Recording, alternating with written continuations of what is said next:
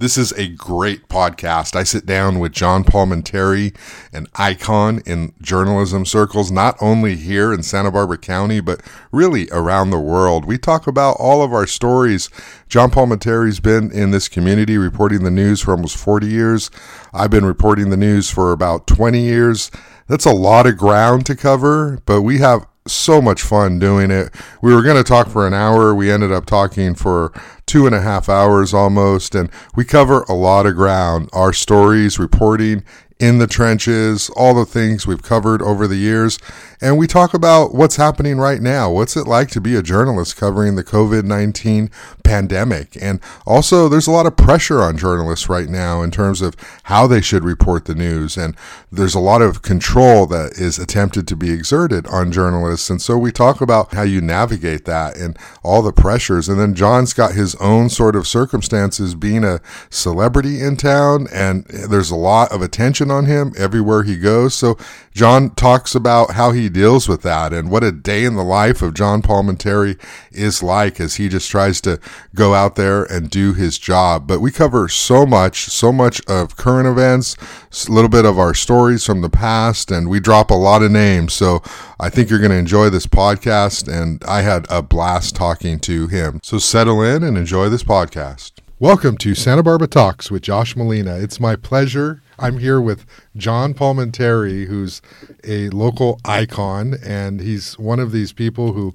can't walk down the street. I shouldn't even say one of these people. He's like the only guy in town who can't walk down the street without people recognizing him. And uh, he's just totally an icon and a good guy. And I have known him for my 20 years in Santa Barbara, seen him cover a million different stories over the years, and I love journalists. Like journalists are my favorite people in the world. So, John, mm-hmm. I hope you uh, bear with me if I gush a little bit about you. But it's really an honor and a pleasure that you would take the time to talk to me for my podcast, and I'm sort of uh, looking forward to talking to you about a whole bunch of things and whatever you want to talk about. But how are you today, John? I'm excited to be here, and thank you so much for those words. And I started in radio, as everyone knows, so I love just the simple microphone and not as much the camera and the glitz that I have on the other side of my life as well. And prior to that, I was just in newspaper writing.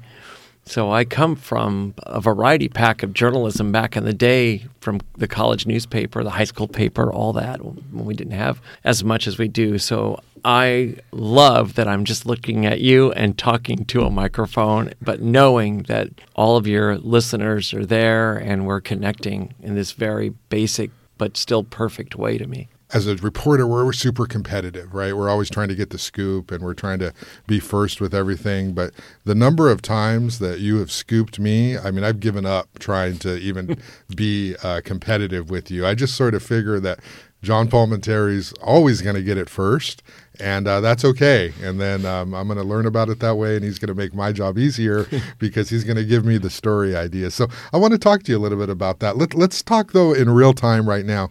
We are dealing with COVID 19. We're amidst this pandemic. We had the George Floyd killing, and so we've got a lot of national conversation about police brutality, and locally we've had some protests. So we're really living in this crazy, intense, controversial time. And I wanted to sort of ask you, what's it like to be a journalist right now? It's the best of times and the worst of times, I guess, if you want to uh, take that phrase. The best of time because the uh, the issues are extremely engaging in all demographics. Whether you have a penny in your pocket or hundred million dollars, you can have some similar conversations on the street corner or at the local coffee shop. Yeah. And and those kinds of topics are perfect for journalists. It's a little bit of the worst of times in that there's uh, financial issues in the industry, a lot of cutbacks, a lot of good journalists are retiring or losing their jobs, and it breaks my heart, and I'm sure yours too, to see that. And I don't think the general public realizes some of this quality institutional memory, some of the real knowledge of how to tell and interpret a story is going to the sidelines because of the finances of the industry and some of the, the nuances of the way everything's fragmenting to, with all due respect, podcasts and uh, and and websites and uh, YouTube and social media and you know uh, Instagram and Twitter and Facebook and anything else you can list on the list, which 20 years ago was a short list. Yeah. And there's so much fragmentation and, and bloggers and quote citizen journalists and more. And I just threw a lot at the audience, and I'm sure their heads going, "What did he just say?" Right. And that's what we have to deal with when we open our eyes in the morning. You know, what's going on in the world of reporting and who's doing it, and who are the invisible people that we don't even know that are breaking stories. Yeah. And that's a lot to open your eyes to in the morning. Yeah, and you're you're right there on the front lines, and you break stuff at 5 a.m., 6 a.m. You uh, obviously have lots of roles in this community. One of the things I've noticed recently is how you break news with a posting on Instagram, which is a, a new thing for journalists, and certainly journalists in Santa Barbara, is being able to distribute your content and your information in that new way. Can you talk to me about your day as a journalist and how, how you approach things? Uh, I think that a lot of people when they see the outcome of the news they just sort of thinks think it think it happens. Like it's just sort of there like a server serves you your food and, Yeah. and they don't really understand that somebody's got to find that and create that and sort of put it in a way for people to understand and you do that all the time all day and and you have a big following so wh- what's it like what's a day like for you Well, I can start by saying on this part of my elbow, if you, you can see it, but the audience can't, Uh-huh. I have a pain. I think it's linked to my index finger. and it's new, which means Right. I'm using this hand more Right. than ever, and I'm bending my arm a certain way, and I think I've actually injured myself. exactly So, so if you can laugh over that and say, "Oh my God, how much is this hand tapping a phone? Is he is he 14 years old, like the the kids of today, or is he?" there was that story that came out uh, about how millennials are growing horns. Did you see that headline? And they didn't mean horns on their head, but they meant that they're actually growing a little bit on the backs of the bottom of their necks from being looking down all the time on their phones. And it was like a study that there's like some the bone is actually you know kind of doing something there. But yeah, you know, it's a whole new way of So- moving the body. And to answer your question, it's a whole variety of pack of getting uh, some information. We'll talk about how we do that, and uh, how long do you wait before you tell somebody. And if I'm the nervous kid in the classroom that's twitching in his chair that has to tell you something or has that hand up going, oh, oh, I want to tell you something, I guess I'm that person. as soon as I hear something I think is interesting and I filtered it a little bit, do people care about this? Or who do I think cares about this? Are there enough people that care about this? Then I go to the phone and post it even before I generate some process to develop a full blown news story for uh, radio or TV, where I work at KEYT and the other stations that we own, KCOY and KKFX, and then the radio, KJEE, Modern Rock, and KCLU, National Public Radio. And they all have their their place for different news stories. Some many overlap, of course, but to answer your question, this social media race to get something out either first or with enough verified information or gut instinct information, which is a whole new level I've accepted, um, is a daily, hourly presence in my life. So, how do you find something out to, to somebody who's listening who doesn't realize how difficult it is to create find news and be able to publish it? Do you get tips? Are are you looking on your phone all day? How do you find the news that you I publish? say I would say about seventy five percent of it is self generated. Mm-hmm. We do have a uh, an assignment editor at the TV station. I do talk to some colleagues at Lance Orozco at KCLU, uh, my news director there, and um, but that's about it. Mm-hmm. Um, most of it's me and my sources, and uh, I, I'm very uh, active with police and fire radio uh, frequencies, and uh, the relationships I have in the community. Maybe t- tips coming the other way from social media. You see somebody posting something, and um, I think I just mentioned citizen journalists or the Edhats uh, sites and the Noozhawk site. I would say I'm looking at just to see if there's something that has started there that I should know about and maybe dig on. One of my strengths is, though, hearing an initial police or fire call and recognizing that it might be big very quickly mm-hmm. and being able to interpret that and get there before a roadblock goes up or while the action is happening. Mm-hmm. Um, and I try to teach that with our camera crews that I work with. And to the point, I'm anybody who works with me in the first few weeks knows that that's very important to me to train them to be like that. And it's proven to be very good for them yeah. to know how to interpret a breaking news story and get the information gathered video wise, get it to the station, get it on the air to the public. And it gets exciting to be there when the action's happening um, as opposed to afterwards when there's just blinking lights and mm-hmm. everybody's wrapping up. Mm-hmm. Um, I do feel, maybe it's just uh, I'm wired this way. I say sometimes I actually feel really bad if I'm behind on something or I didn't get it right or I missed it entirely. Like, oh my God, how did I do that? Does that happen? It's an illness. stories? It's an illness. I say, why should I feel that way? Right. and I'm more and more today in today's real world trying to wean myself off that ledge a little bit more, yeah. as opposed to being right there all the time. It's not healthy. yeah, I mean that's a good point. Like for for journalists who've been doing it a long time, we're wired that way. We're wired to try to be first or try to get something unique. Yeah. And you know, you called it what an illness. You know, it's it's a yeah. bit of a sickness. You yeah. know, it's sort of like this thing that constantly drives you, and it's kind of irrational because I think a lot of people out in the community they just sort of get news, yeah. but they're not necessarily like going to be like oh, Josh got it first, you know, sort of thing. They sort of learn to just sort of read everybody, I think, you know, yeah. and they, they come to expect you. So if you have, you know, five scoops in a day, you know, the one you don't get, I don't think anybody's saying, where's John didn't get that one, you know. You'd be surprised. really? I, I, I, I come to enlighten you, Josh. there are people that will say, why are there four police cars on my street and uh, somebody on the balcony with a rifle aimed that way? John Palminteri, where are you? And they'll uh-huh. post that on Facebook, tag me, oh. and I've got to even be looking at my phone or whatever, and I'll look at that like, whoa, somebody's tagged me on something. Oh, we'll see what's going on. Yeah. And they're calling me out. Uh-huh. What does this come to? where you can't go to, you know, dinner or church or walk on the beach without somebody saying, where are you? Mm-hmm. Or go on vacation. Right. Like, do I have to write, hey, I'm out of town? I don't want to tell them where I'm at. I know. Well, I, or I, what I'm doing. I do want to talk about your celebrity status and sort of the downsides of that. But before yeah. we do that, you know, you've covered every major story in Santa Barbara for what 40, almost 40 years yeah. now.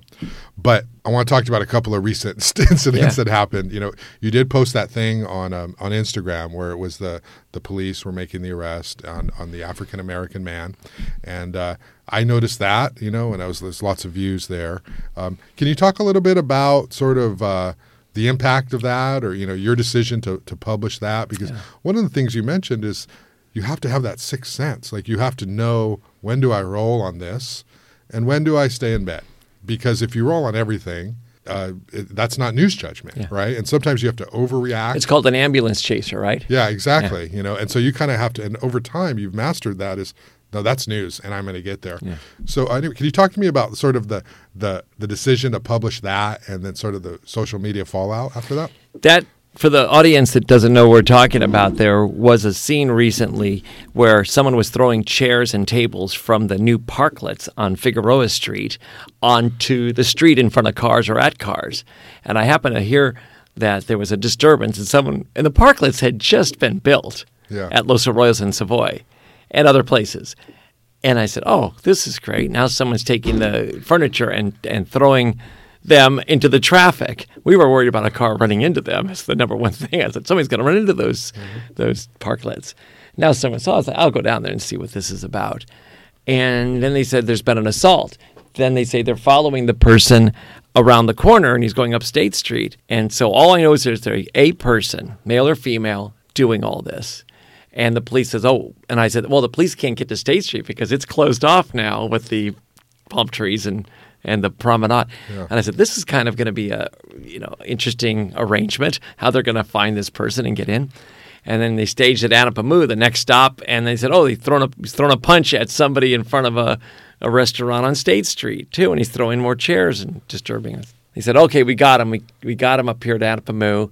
And along the way, they said it was a BMA, black male adult. That's the way it's dispatched. Mm-hmm. So now you're exactly right. Now I have to interpret in the eye of this uh, nationwide um, scrutiny um, how the police are going to handle this. And I'm still driving to the scene, wondering, wow, um, what what is going to happen? Is this going to be one of those situations, and I'm going to be pretty close to on time if it goes down. Yeah. And a police car went by me and hung a right at Anapamu, uh, you know, at 75 miles an hour, fully lights and sirens. Right, I was at the red light there. I'm like, yeah. you know, my heart's racing. Like, oh gosh, here comes some more. And people don't see this part of getting to a news story. Yeah. They don't, and they, they just don't sit in the front seat of the car with me. And this is after my shift. I'm on my own. I'm not assigned. I haven't even called my newsroom. I just have a gut instinct. I better go check this out. When I get there, they have him in cuffs. Everything looks good. He doesn't know who I am. And he starts saying, I'm not going into a police car. He says, No, I'm not going. I got into handcuffs, but he didn't. He was resisting going in the back seat for some reason. It got to that point and I'm videotaping all this. One pause here, and I want people to realize this. As I walk to the corner recording, there's another guy who has his phone out on his bicycle, and he's yelling at a, a sergeant saying, You're an uh, effing racist, right? Yeah. He's, he's already got his phone up and he's already shooting this. And remember, it's only been like one or two minutes since they've had it, maybe one minute since they've had him in handcuffs. Yeah. I pull up and run there. And already somebody's calling the police on his camera really loud so the whole intersection can hear that they're you know blank blank racist. And I'm like, well, really? What what happened? Yeah. That was all this. I've been listening to this since he came up the corner throwing punches and chairs at people. Um, guy gets to the car. Get the guy in the car. He says, "I'm not going. I'm not going. I'm a little bit closer to the camera." He puts his feet up on the car in the air to push back. I've never seen this happen before. Right. And he goes, "I'm not going in." And then he yells, "I'm not resisting." and I have all this on camera. Yeah. And then he looks back at me. He goes, Oh, there's a camera here. See this? I'm not resisting. And then he says the classic line, Why are you arresting me? Mm-hmm. The guy behind me yells out, Because you tried to punch me in the face. and I turned around like, What's this? Right. And the audience doesn't see this part of the story. And it was the owner of Satellite, this bar cafe. Out front, yeah. Yeah, out front. Mm-hmm. And he said, That guy took a punch at me and I blocked it. Mm-hmm. And, I, and, then next to him is Tony Arroyo from Los Arroyos. Yeah. And he said, Yeah, he called me effing this and flowery words and he threw my chairs in the street and I'm the one that called 911. Uh-huh. And so he had a disturbance with him. So now you have the victims present on the spot telling their story with two lines yelling back at him. Right. And and you have four police officers now, this could have gone to the ground. All of a sudden, Sergeant Beecher and uh, another sergeant came up and just said, oh, Time out. Let's just bring him back down and have a conversation with him. And the next thing you know, he just calmed down and he says, Okay, I'll go with you. We'll wow. talk about it at the station. Wow. Like this intense, intense, heart pumping thing just kind of calmed down. They de escalated it. Yeah. To come full circle in your question, I posted that, and people thought that and the and the and the Instagram crowd was extremely agitated towards me, calling me all kinds of names, and I should have never posted it. And they were saying things like, "Oh, the police should get a cookie for doing their job right," and blah blah blah blah blah. The Facebook crowd kind of was a mixed bag, and uh, but there were a lot of people more on Facebook saying, "Wait a minute, I don't see the police doing anything wrong here." Yeah. He was resisting, he was pushing, he was not cooperating. He had already caused a lot of really close calls on hurting people. And I still hadn't interpreted everything that happened. You know, he gets his day in court. But that's what was happening, cut and dry with a video. Now, they would have thrown him to the ground and put a knee to him. This would have gone huge right away. Yeah. So measure that. Right. All that's happening in the course of moments. Mm. But I thought it was an interesting response by them yeah. to call timeout and just stand there and talk to him. Like, wait, wait, wait, wait, wait. Mm-hmm. Okay, tell me you know, here's why. You right. caused the disturbance, and those are the guys, and you know that. They're standing there, they're going to sign the papers. And I don't know that I was able to tell that whole story word for word like now, but when you, I don't think that's wrong to show the public that our police department at times can de escalate. I'm sure over time there's been much harsher actions we don't see or may have happened, not under this chief and not in present time, but we have had stories in the past of things that have gone to court over that. Not getting into that, can't measure that versus now. We're in the now. Yeah. This was the now. And, I, and what better way to watch it than that everybody look at the same thing?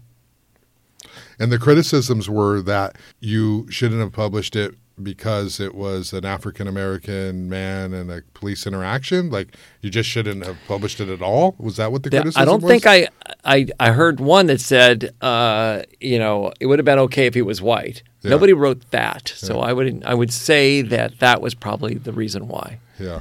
And some of it got personal, and I just said, this was in the heart of downtown. I'm saying to myself, this is at the time when this was the pinnacle of this issue in, in, in America. And it was a police department that could have gone either way. I mean, what better example of here's what's going on in the streets in real time? Did they have anything better? Is anybody else posting anything else shows police activity and how it is in real time? I hadn't seen anything around Santa Barbara that was like that. Yeah. I thought it was actually a good piece of video to converse about, not to call the reporter out as being wrong for showing the public what they're paying for in a way of a police department or who's really on our streets. And keep in mind, actually, at the end of the day, I said, this guy is pretty talkative and lucid. I, and I I guess his track record wasn't that he wasn't that bad of a guy, but he had had some interaction with police before. And I, I actually told people, you know, I don't, that, you know, he maybe with a little counseling and some assistance from whatever he needs, he'd probably be able to get back in the right groove in his life and not have these instances happen. I don't know.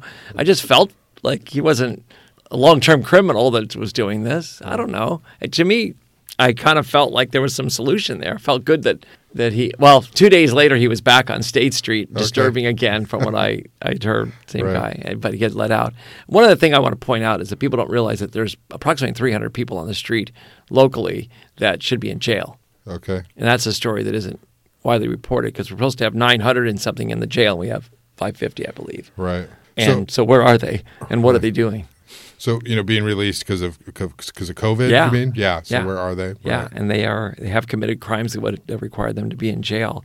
So you know it's nervous time out there. Yeah, and I, as a journalist, I think what people miss, you know, is that the fact that you cover that story, they just overlook the whole thing. Like I, I'm, I'm bringing this to you. You know, that's a journalist who's saying, I think this is news. I'm going to be there. Whatever happens, happens. I'm going to cover it, and then people just sort of criticize, and they don't really realize how uh, what a judgment call in the moment it is. Like, would you prefer that journalists never cover anything, and then you just never know? But because you have to make these decisions in the moment. Yeah, and it's hard to have that answer on social media. Right. It's you can't. Yeah, you're a this. Take this this S down. You know, that's you know effed up and all that. Uh, and it goes on and on and on. These are all these little cheap shot one liners, and then they come up to me on the street and say the same thing. They've interviewed. I was interviewing Oscar Gutierrez, city council member, about the West Side weekend uh, deal they're doing over yeah. there, and somebody came up and in- interrupted us and, and brought it up. This was two weeks later, Yeah. right in the middle of an interview I'm doing with a city council member. They thought they could come in and yell at me. Yeah, and that's Yeah, that's the thing, and you no say, "Oh, it's so glamorous, John." right, being well- out there, and then you get this, and I've had my close friends say, "You ever thought of taking it down because we're a little we're a little worried?" And I said, "I'm going to let it play out a little bit and see." Um, there's a lot of things I'm saying here or measuring, and it's happening in Los Angeles too with journalists. You know, you have to be a little brave, and it's a small town. I'm, you know, Uh, when I'm I, out there. You have to be brave, and I think that that's one of the things that I try to do is educate the public as much as possible about the difficult job journalists have, and of course. There's journalists who are in very perilous situations Mm-hmm. around the world, and that's a little clearer for people to understand. like a But- war zone, and Yeah, exactly. You know, and, and but journalists every day in America are constantly in difficult situations, and you deal with more rude people Yeah. nowadays, and uh, people who uh, will will sort of try to stop you from actually physically doing your job. You know, when I'm covering the protests recently, you know, there there's a lot of distrust of journalists, and and just the fact that they they don't necessarily understand. I'm here covering it. They just sort of see you as part of the enemy, you know, part of So the. let's you know? talk about that. When I walked up to the dolphin fountain with 2,000 people there for the teen demonstration, Yeah. I wasn't there one minute with the camera rolling and someone got in front of me. Do you have permission to shoot this? Yeah, Yet there's 2,000 phones up or Right. something. Everyone else has got it, but because I've got a press pass on or I'm known, that it becomes uh, a point of attack. I mean, one minute. I mean, literally got from the signal to the center of the street, and somebody was in my face. there's a lack of education and understanding, and it's it's everywhere. It's in our K through 12 schools. About like the media literacy is that first of all, we're on public, Yeah. so you know. I don't need permission. And there seems to be a perception out there that like if I'm the subject, even if I'm in public, I need to give you my permission to be to be photographed or to be to be videoed. And that's that's part of the daily education and struggle that journalists have to do you know i mean and i was out there that day and there was some journalists were harassed and uh, others sort of looked at a little bit yeah. and you know you just kind of have to keep doing your thing until um, you know you can't do it anymore but that's sort of the the, the challenge of that and, you know? and if you take it one more step when we got to the police station they all yelled take a knee mm-hmm. remember that yeah so who are they yelling that to? Everybody? Right. They were definitely yelling it to the police department. Yeah. So they wanted the chief to take a knee, which they did. The chief did, the captains did, the chaplains did not. And that upset a lot of them. Yeah, the police chaplains, right? Yeah. And I don't know what was going on there, but everybody has a choice. Mm-hmm. But if you were choosing to just stand up, say, I have friends literally say, I only take a knee in church yeah. to genuflect to God. That's when I take a knee. I don't take a knee because people are yelling at me to take a knee or if I don't exactly believe in the whole interpretation of that. And that puts you right in the spot of now what? Right. Right? Mm-hmm. Now, you and I were running around with cameras and they didn't really target us. But think about that. Mm-hmm. What if they look at you up there next to the chief taking a picture of her doing it and you're not taking a knee and they said, take a knee. Take a knee, right. Do you do it because you're under the pressure? And you say, I'm just covering this. I need to stand up. Or yeah. I have a bad knee. I mean, think about that. It goes through our heads about people wanting us to get out of here, get off of my property, mm-hmm. take a knee, uh, don't shoot the fire, don't shoot the car accident, don't be where the news is on your terms. You have to be in the where the news is on our new terms. Right. Yeah, that's very scary. It's it's really. It has scary. to be interpreted in at the moment. Exactly. Not over a discussion or over the law super scary. Sergeant Mike McGrew, I talked to him about that, and you know, he said, "Religion, I only take a knee for Jesus." Yeah. what he had said, you know, and he he stood his ground there, and so it's very it's very difficult. Um, covering those three protests, there were lots of knees and there was lots of yeah. orders and, and demands, and you know you're just there to get the story. You know that day you're talking about, I um, was moving. I was like constantly moving, trying to capture a document because now that you know in this day and age I'm also a photojournalist yeah. now. But ten years ago I was just yeah. taking notes, and now it's like I photography is what I have to do. Your photos sometimes help you look back at what the signs say and uh-huh. different reactions. I, have I've gone back and looked at video and things and and seen uh, you know. And for us, just to actually point out one quick thing, we had to go through that video and we were using different shots to make sure there wasn't a, a foul word in there because there was a lot, a lot of bad stuff being written. Bad stuff's okay, like uh, you know I, I don't know where you draw the line. Do you, do, will you let a sign that says "kill the pigs" go in your shot? Know, that isn't an F word, but that word is in there. And then I we we had pretty good video in one of our stories, and we went through it really slowly three times. Yeah.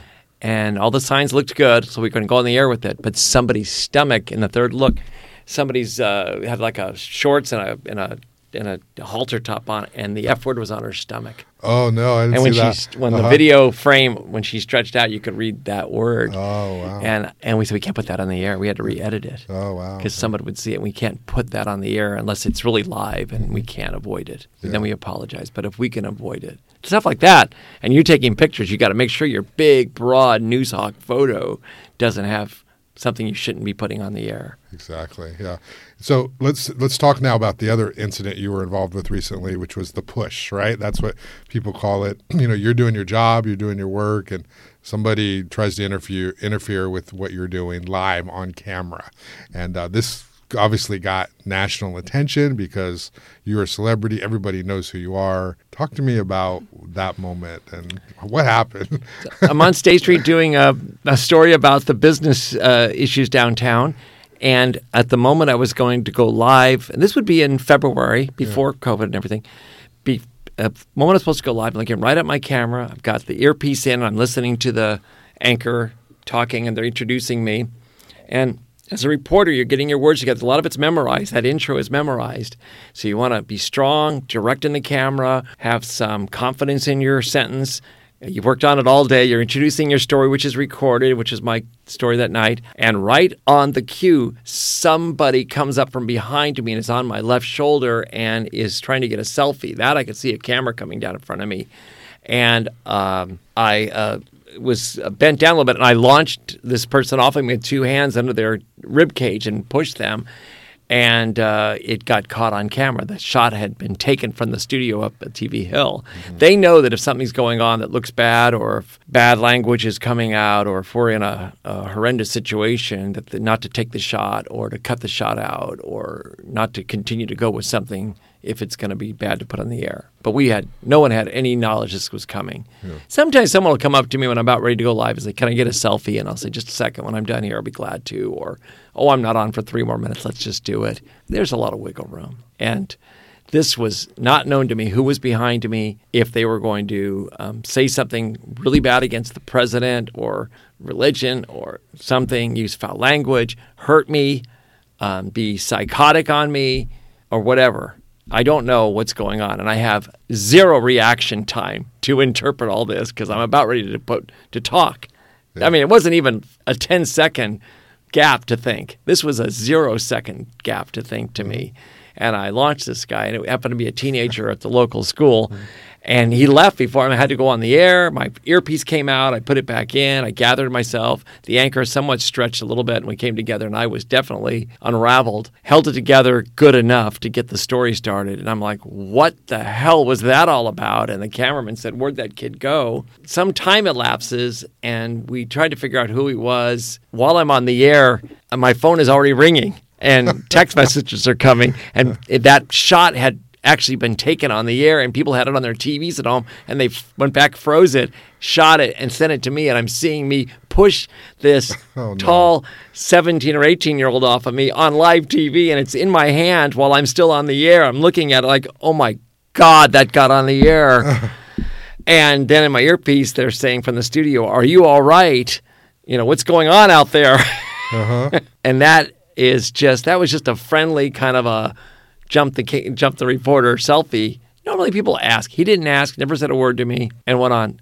Down the road, it appears that he posted on some frat page, and I forgot the name of it, and it says he got the shot, and it shows me pushing him, and he's got his selfie picture on there, and that's how he got his name. And since then, I've talked oh, okay. to, you know, his associates and friends about his thrill for doing that, but we've never had a conversation. And I would say it was probably in good nature. He didn't know he was at the exact cue because he would never have known that. He just knew I was about to go live, and we didn't see him coming. But what in the real quick in the bigger picture, being intruded on the air is a very big concern these days for safety and for protecting the product. When I'm around you, when we're at common events that we're covering, I sort of like if I actually get some one-on-one time with you, I sort of know that it's not going to last because everybody comes up to you. You know, everybody wants yeah. a piece of you. So if we might be talking for 20 seconds and I know, oh, here comes somebody over here and they're not going to say anything, they want to talk to John. Can you talk a little bit about like what it's like to, to be you? Uh, uh, you're a, a legit, you know, journalist. Like you know your stuff. You have all this history and you take your work super seriously, but you can't even walk down the street uh, from what I can tell without being noticed. What's that like? It's it's a combination of having to be, um, you know, the journalist. Like, especially if I'm working, it's like I'm on something right now. I'm on it, mm-hmm. and they know when I'm on it. Or I'm moving fast. I've got a notepad, a pencil, a microphone, a police scanner. I've got the look in my eye. I've got the pace. I got the cameraman. I'm going somewhere. Um, at the same time, you don't want to be too much of a jerk to people. Mm-hmm. and some reporters truly are just cut and dry, don't have time for you and that gets around. And social media he says that, and people say that on social media about me now. He's he was rude to me. He was this. He was that. Mm-hmm. He's never been nice. They will say all these things, and I'm like, I don't remember those situations. I didn't mean to do that. I didn't get out of bed to not be nice to people. I'm not wired that way. I'm happier than I am sad. Um, okay, but they don't know what's going on in my head, or if I'm again chasing a story, or if I'm on a deadline, or if all that's going on. That's the work day. Okay. Right. The outside of workday is similar. At the grocery store, I have to shop at night sometimes.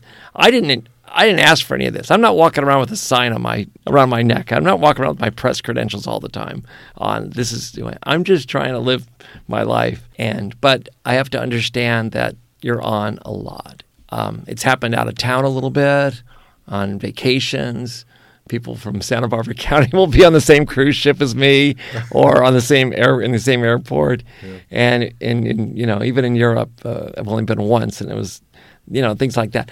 But it's You not got like- recognized in Europe. Yes. What did they? What was that all about? Airport or? So something? yeah, okay, Uh, you know, it flew 12 hours basically from here to the, the drop spot was Italy, and then I took a train, and it's when I got off that train station uh, by Rome or wherever it was.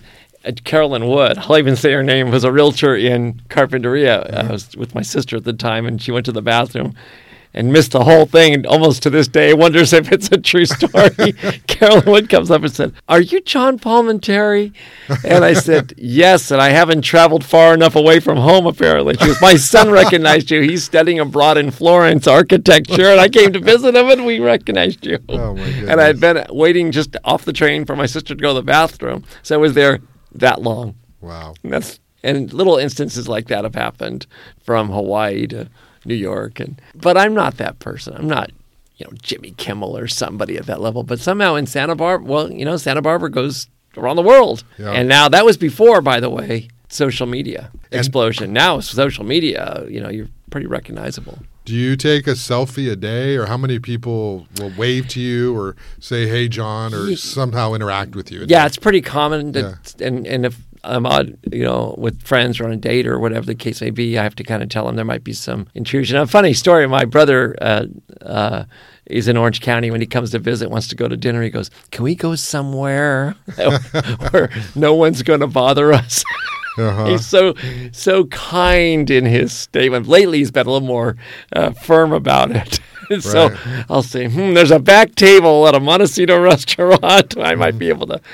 Because there's no way we would sit on an outside table at Joe's Cafe on the corner together and eat. It'd be a parade of people. Be reckless, yeah, it'd be crazy. But at the same time, I shouldn't assume that yeah.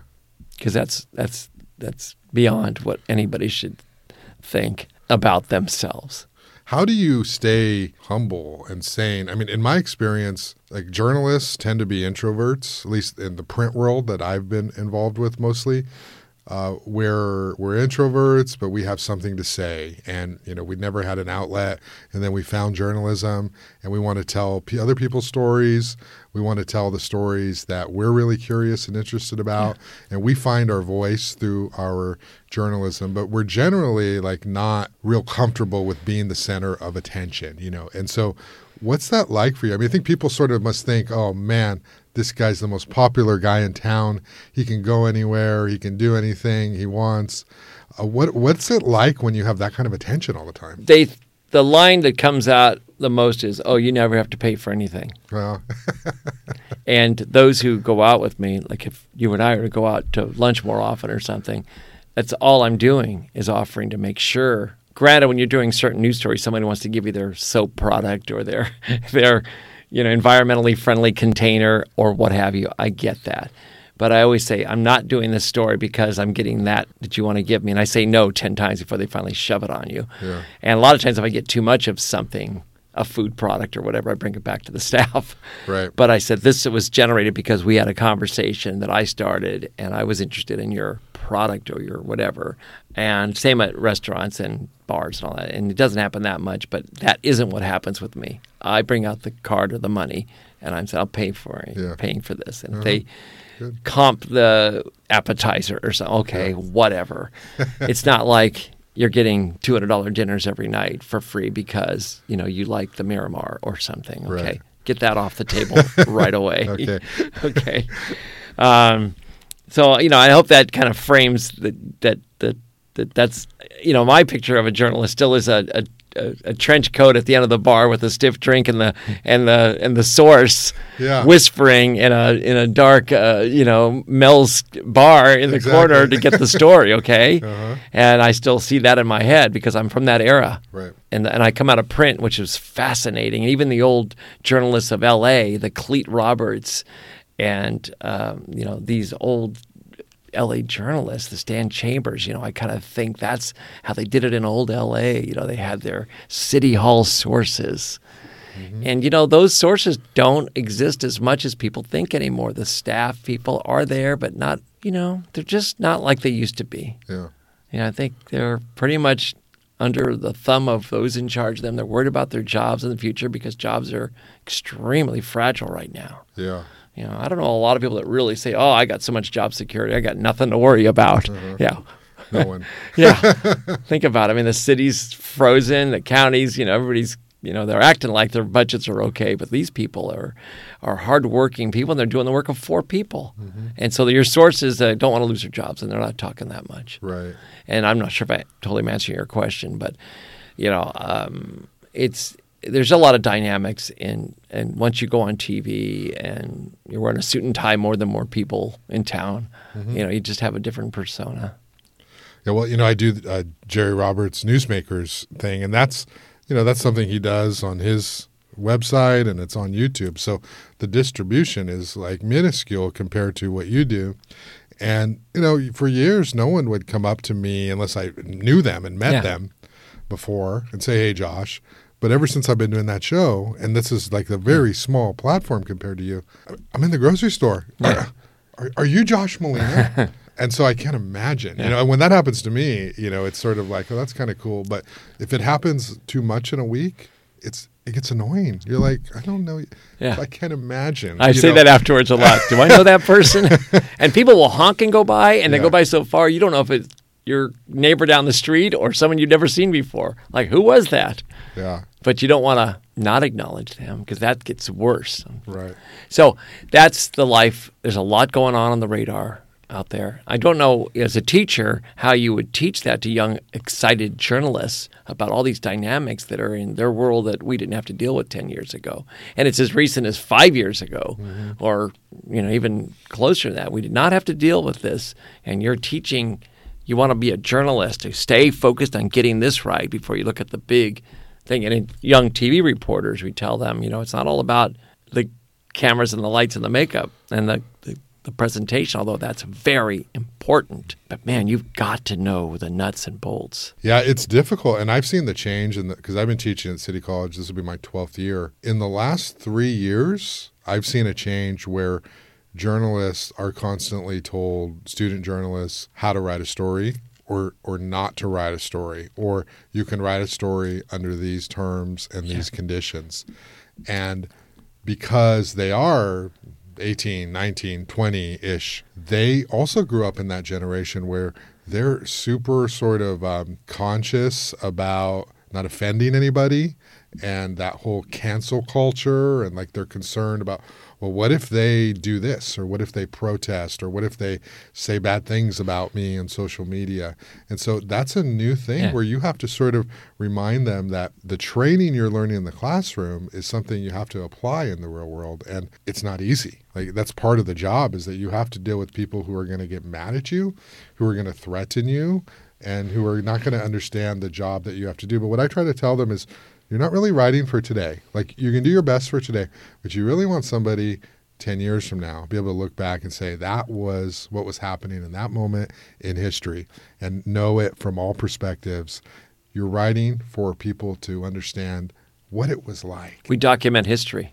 Yeah and so you want someone to look back and know Yeah. what was real Yeah. and this is don't- a Neal Graffy book, our town historian, Yeah. but we're doing documenting history in a different way. Yeah, and, and you have to be true to it. And it's not for everybody. A lot of people just don't like being the focus of any kind of negative energy. For you and I, probably, uh, you know, it's sort of, it almost empowers you a little bit. It motivates you. Like, you're like, no, I know that there's not a lot of people doing what I'm doing. So I have to be able to pursue this and I have to publish it because the, the more you allow, and it doesn't matter who it is. I mean, this happens from really the extremes. Doesn't matter, you know, uh, political extremes. They try to control it, and, and you just sort of have to say, "I'm just doing the best that I can, and I'm doing my job." And uh, you have to be comfortable being a little bit disliked. Yeah. It's just how.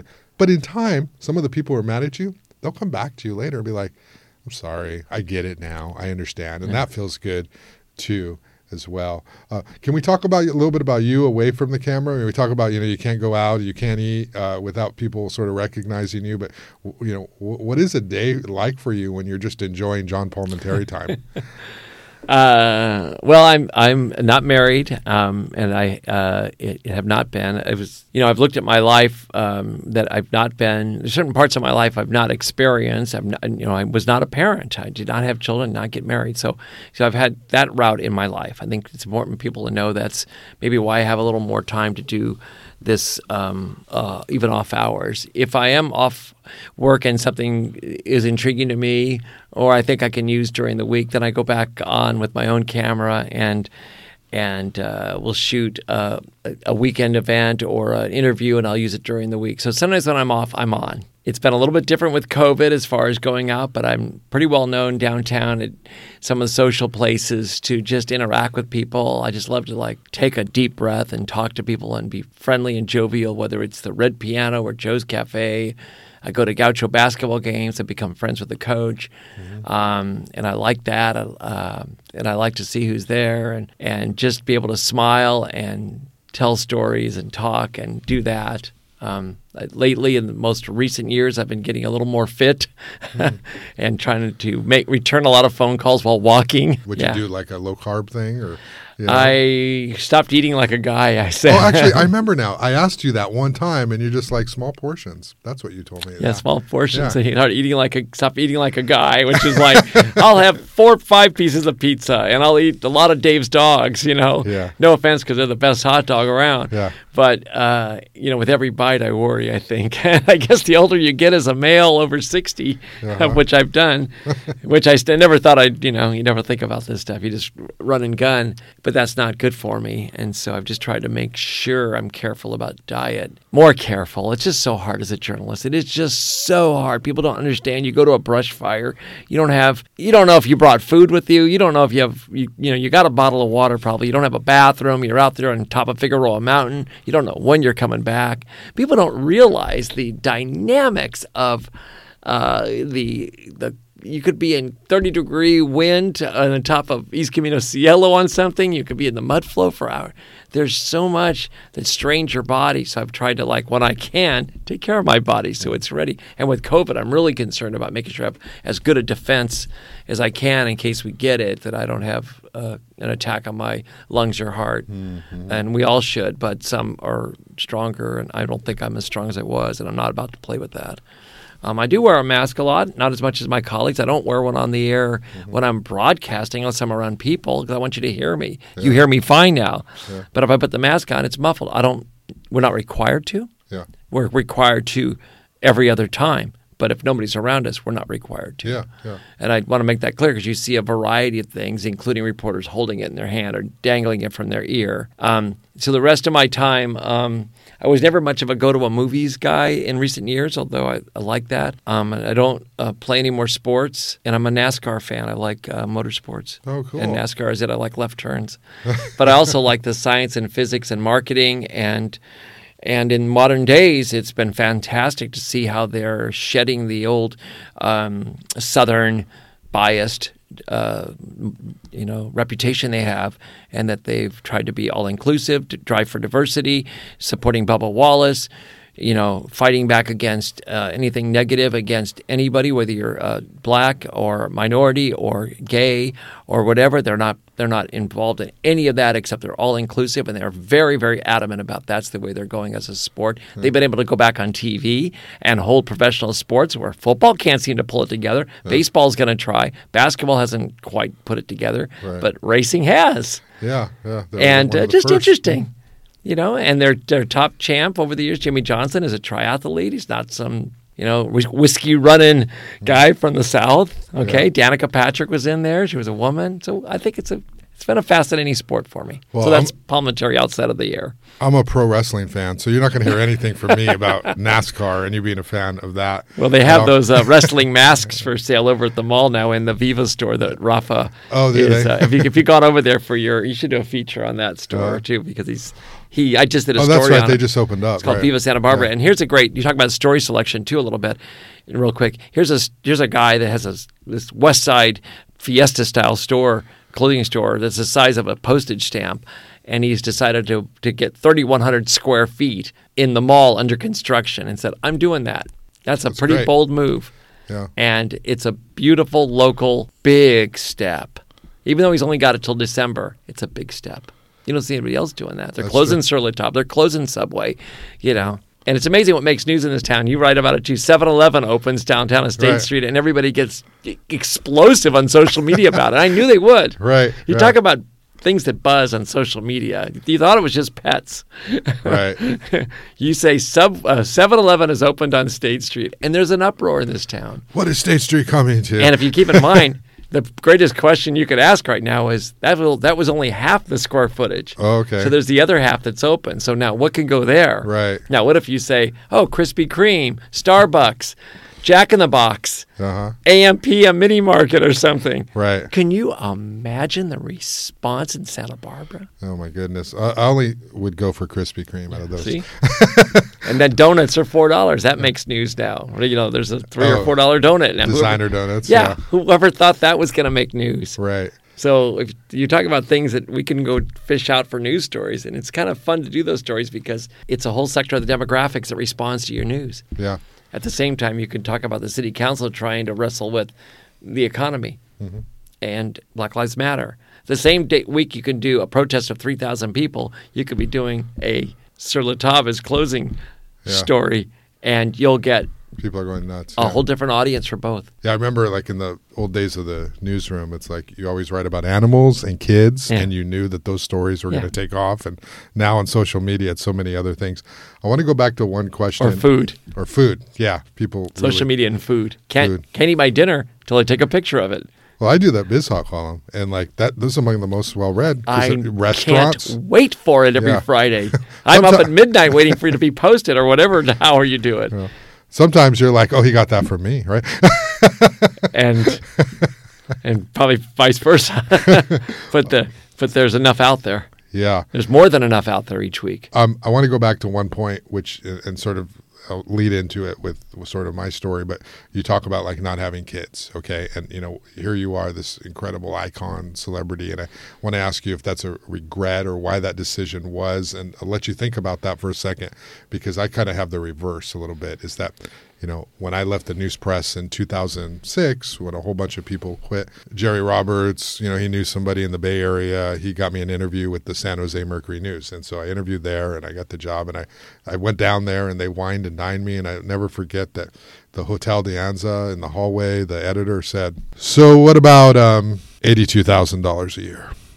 And I, I literally thought I like misheard it because I'm like, you know, this Yeah. is 2006 Yeah. coming from the news. That was about double Yeah. of what I was earning. And uh, I took the job because I'm like, this is the Bay Area. It's Yeah. the 10th biggest city in the country. And I was convinced that this this was it. I was Yeah. going to make this huge step to the big area, and then maybe after that, what's left? The L.A. Times, New York Times, these sort of Yeah. there's just a few handful of papers in the country. That was the plan, but it put incredible strain on the marriage. Uh, my wife hated the Bay Area, and so I, what I, she didn't want to move. And so what I ended up doing was we had owned a house in Solvang at the time, so I would commute. So I, I would work. I had a little place there, and I would work Sunday through Thursday. Yeah. So Thursday night I would drive back to Solvang, and then Sunday morning I'd work the three to eleven shift, and uh, And drive. it's a long day. And it's yeah, Yeah, you'd have to drive five hours to go to work. yeah, and then Sunday you're coming in, and it's since it's San Jose, you're covering all the homicides Yeah. from the weekend. You know, all that stuff. You know that is you know not glamorous. You know, in the big cities. So, I basically I did it for two years. The money was great, and I loved the job. They put me on San Jose City Hall in a like I worked at City Hall. They had a bureau there, and uh, I was doing all the stuff I had been doing in Santa Barbara but on a big stage, you know, sort of the politics and the government and the the redevelopment and the neighborhoods and all those conflict stories that you know that Yeah. I love to do. My, you know, my kid was one when I left. At one, they, I mean, sure they love their, you know, but it's like mom. So, but about three, my son used to start crying when I would leave, and I just couldn't take it. I was done. So like, but I had to wrestle with that whole thing of like, You could have stayed there. I, I was not laid off. Yeah. I, you know, uh, uh, they had laid off. They liked me because I, you know, you know me. I'm super hungry. I'll do anything. Hardworking, and um, I had to decide. I was like, basically, like I could basically get a divorce and live up there or go back to Santa Barbara and figure out a way to make it work in a landscape where I can't work at the news press anymore. Yeah. What the heck am I going to do? You know, and I actually was one of the many people end up working at Hispanic Business Magazine, which is no longer in existence because yeah. he paid kind of well at the time. But I made that decision to to basically. I mean, it, it's incredibly sad. I mean, I gave up my career for basically so I could be a, you know a dad, so I could yeah. be a present dad. And that sounds like oh, good for you, Josh. But like it's hard. Like when you love the journalism, it's like it's an addiction. Yeah. It's a high, and you, that byline, and you know you're making an impact and a difference. And um, so, as happy as I am for doing that, there's always a part of me that's like, what, what could I have been, or where could I have gone? You know. And so, like, it's never a perfect scenario. I chose that, but look, look at what I've done. I work at Hispanic Business. I worked at the Daily Sound. I worked for Das Williams for three years. I worked for, um, uh, you know, obviously, I work at Noozhawk. I've done various jobs people will not, you know, don't know about or care about, smaller time jobs. Teacher. You know, I've taught at City College part time, all to cobble together a journalism career in this town. You know, and now I do the podcast and yeah. try to do that now to make make make it work. And so it's it's tough. There are no like, there's no perfect route for anybody, but you know, at the same time, I get to spend all this time with my kids and coaching, and I'm there, you know, every day. And, but it's a trade off. So, I mean, that's a long wind up to ask you, sort of like, do you ever, you know, the the the iconic, famous walk down the street and everyone loves you.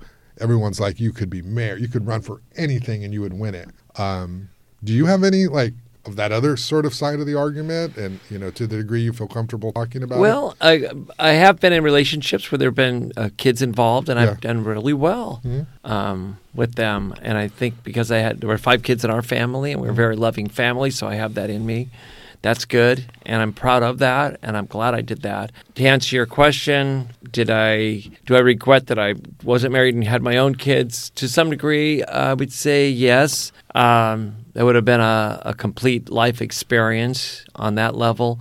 But i've been able to have opportunities and satisfaction in another arena maybe to a fuller extent going this way. To each his own. It could have been different. Um, I, I, I um, don't know that I would have stayed here. Maybe there would have been more financial requirements, and but at the same time, it's scary in uh, broadcast. I have many people that have gone off to bigger cities, and yeah. and on the recommendation of new ownership, management, consultants, you know, they've changed staff in the snap of a finger. Right. And so, oh, you could have gone to L.A. or you why aren't you at CNN? And hey, I've had friends that go to LA and CNN and, and other places that have lost their jobs even though they're good. Mm-hmm. And it's so unfair to those of us in the trenches that know good people that have, aren't employed, and we don't understand. It doesn't work in our head. Like, wait a minute, that doesn't make sense. Why would they not be working there? Right. And that's what's going on today. So it's a fragile time.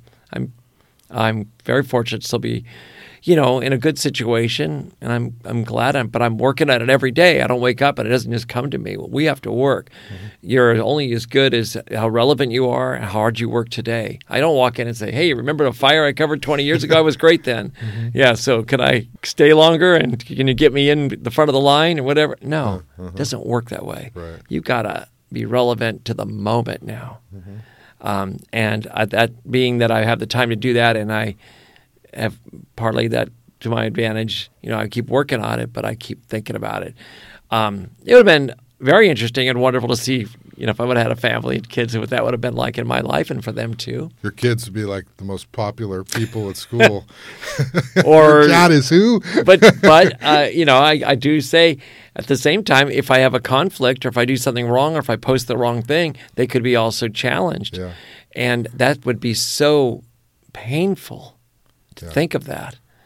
That I would have to stick to my journalistic guns uh, about something I covered, yet they might think that you know maybe they take it out the other direction. That would be that would be so hard. Think about that. Yeah. How that is. If you're at that level where somebody knows, you know, knows that, and and and it, that happens to someone you love, and and I, you know, I'm concerned when family members come to town and maybe someone sees me and they don't like something I've done and they're yelling foul language at you, and you're mm-hmm. like, okay, this doesn't happen that often. and then I say to myself, well, maybe it does.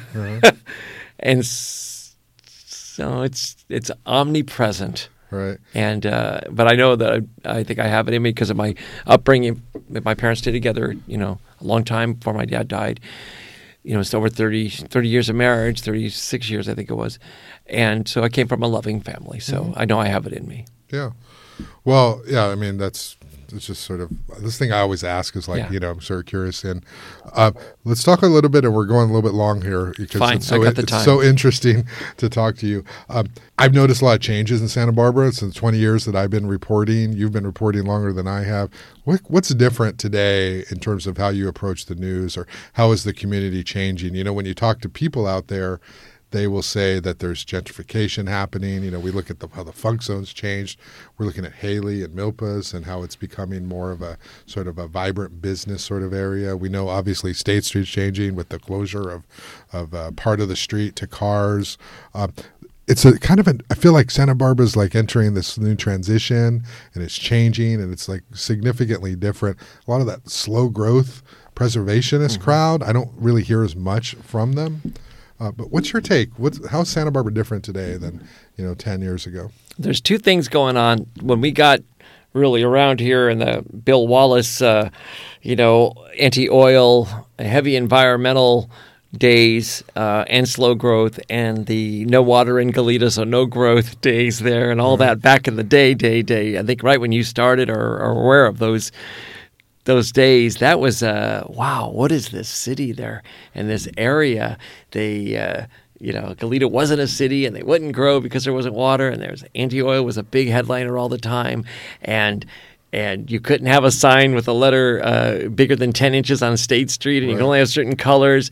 And Milpas was Milpas, and Haley was Haley. Uh, they were like areas that you weren't even talking about as far as cool developments or hipster things, and the funk zone was a bunch of craftsmen, and we didn't go down there unless you did some story about some metal artist, you know, right. and the homeless were sleeping on the Fess Parker property uh-huh. at the waterfront the Chase Palm Park extension, and you know that was Santa Barbara. Okay, fast forward to now, poof, we're building things on State Street with no approvals, no, you know, real oversight or or, or years of, of evaluation in front of committees. Matter of fact, I even asked, and maybe you have too in your reporting, is anybody is there any guidelines on the, how high a parklet can be and what color it can be and all right, that? Yeah. I think there's some limited discussion. Here's my drawing. Is it okay? Go ahead and build it. Mm-hmm. But I've seen you know, 10 versions of it. Yeah. And I'm wondering, was that all in the guidelines and where are they written? I haven't looked into it. Maybe mm-hmm. you haven't either. Um, I, I, don't think there is. I think I Jason Harris told me that it's just looks pretty good. Get it up, and yeah. if we do it permanently, we'll we'll talk about all that. Yeah. and I know people that have adjusted theirs so that the it can get along with their neighbor across the street. The Red Piano was one of them. Oh, they yeah. built theirs, but then Institution put their white fencing out in front of the new spot they own that little oh the little alleyway there? Yeah. And they decided to extend out but when they did that it tightened up the 14 foot s- space they needed between the two. So uh. the red piano had to chop off a couple of feet of their already built mm. platform to do that.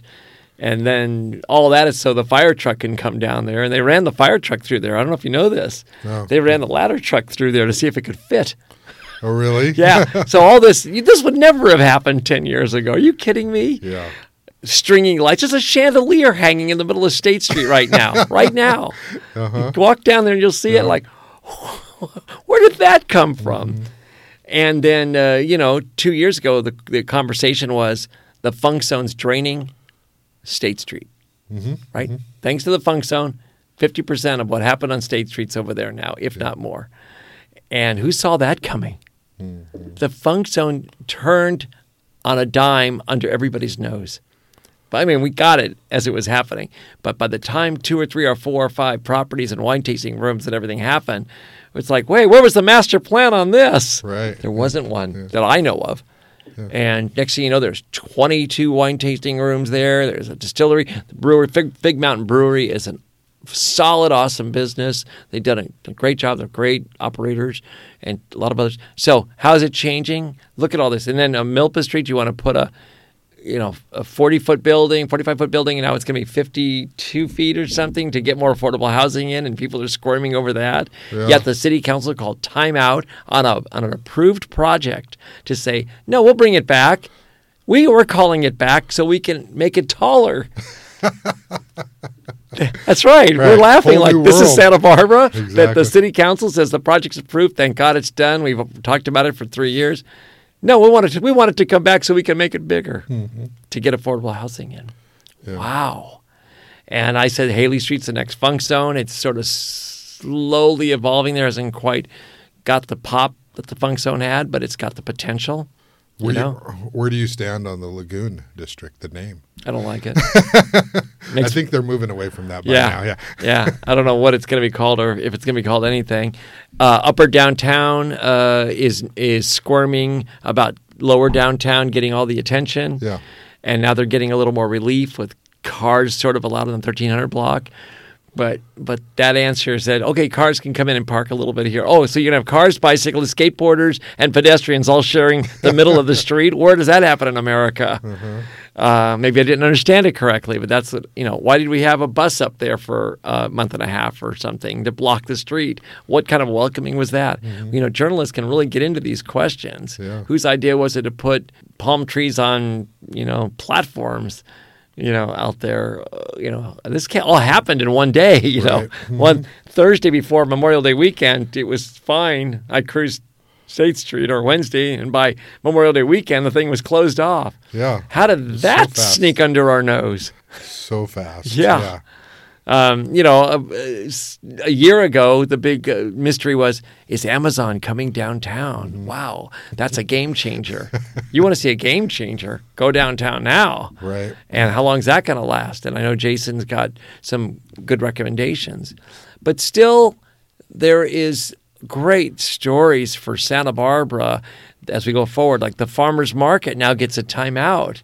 You know, their big race to find a new location That's right, from yeah. Cota Street.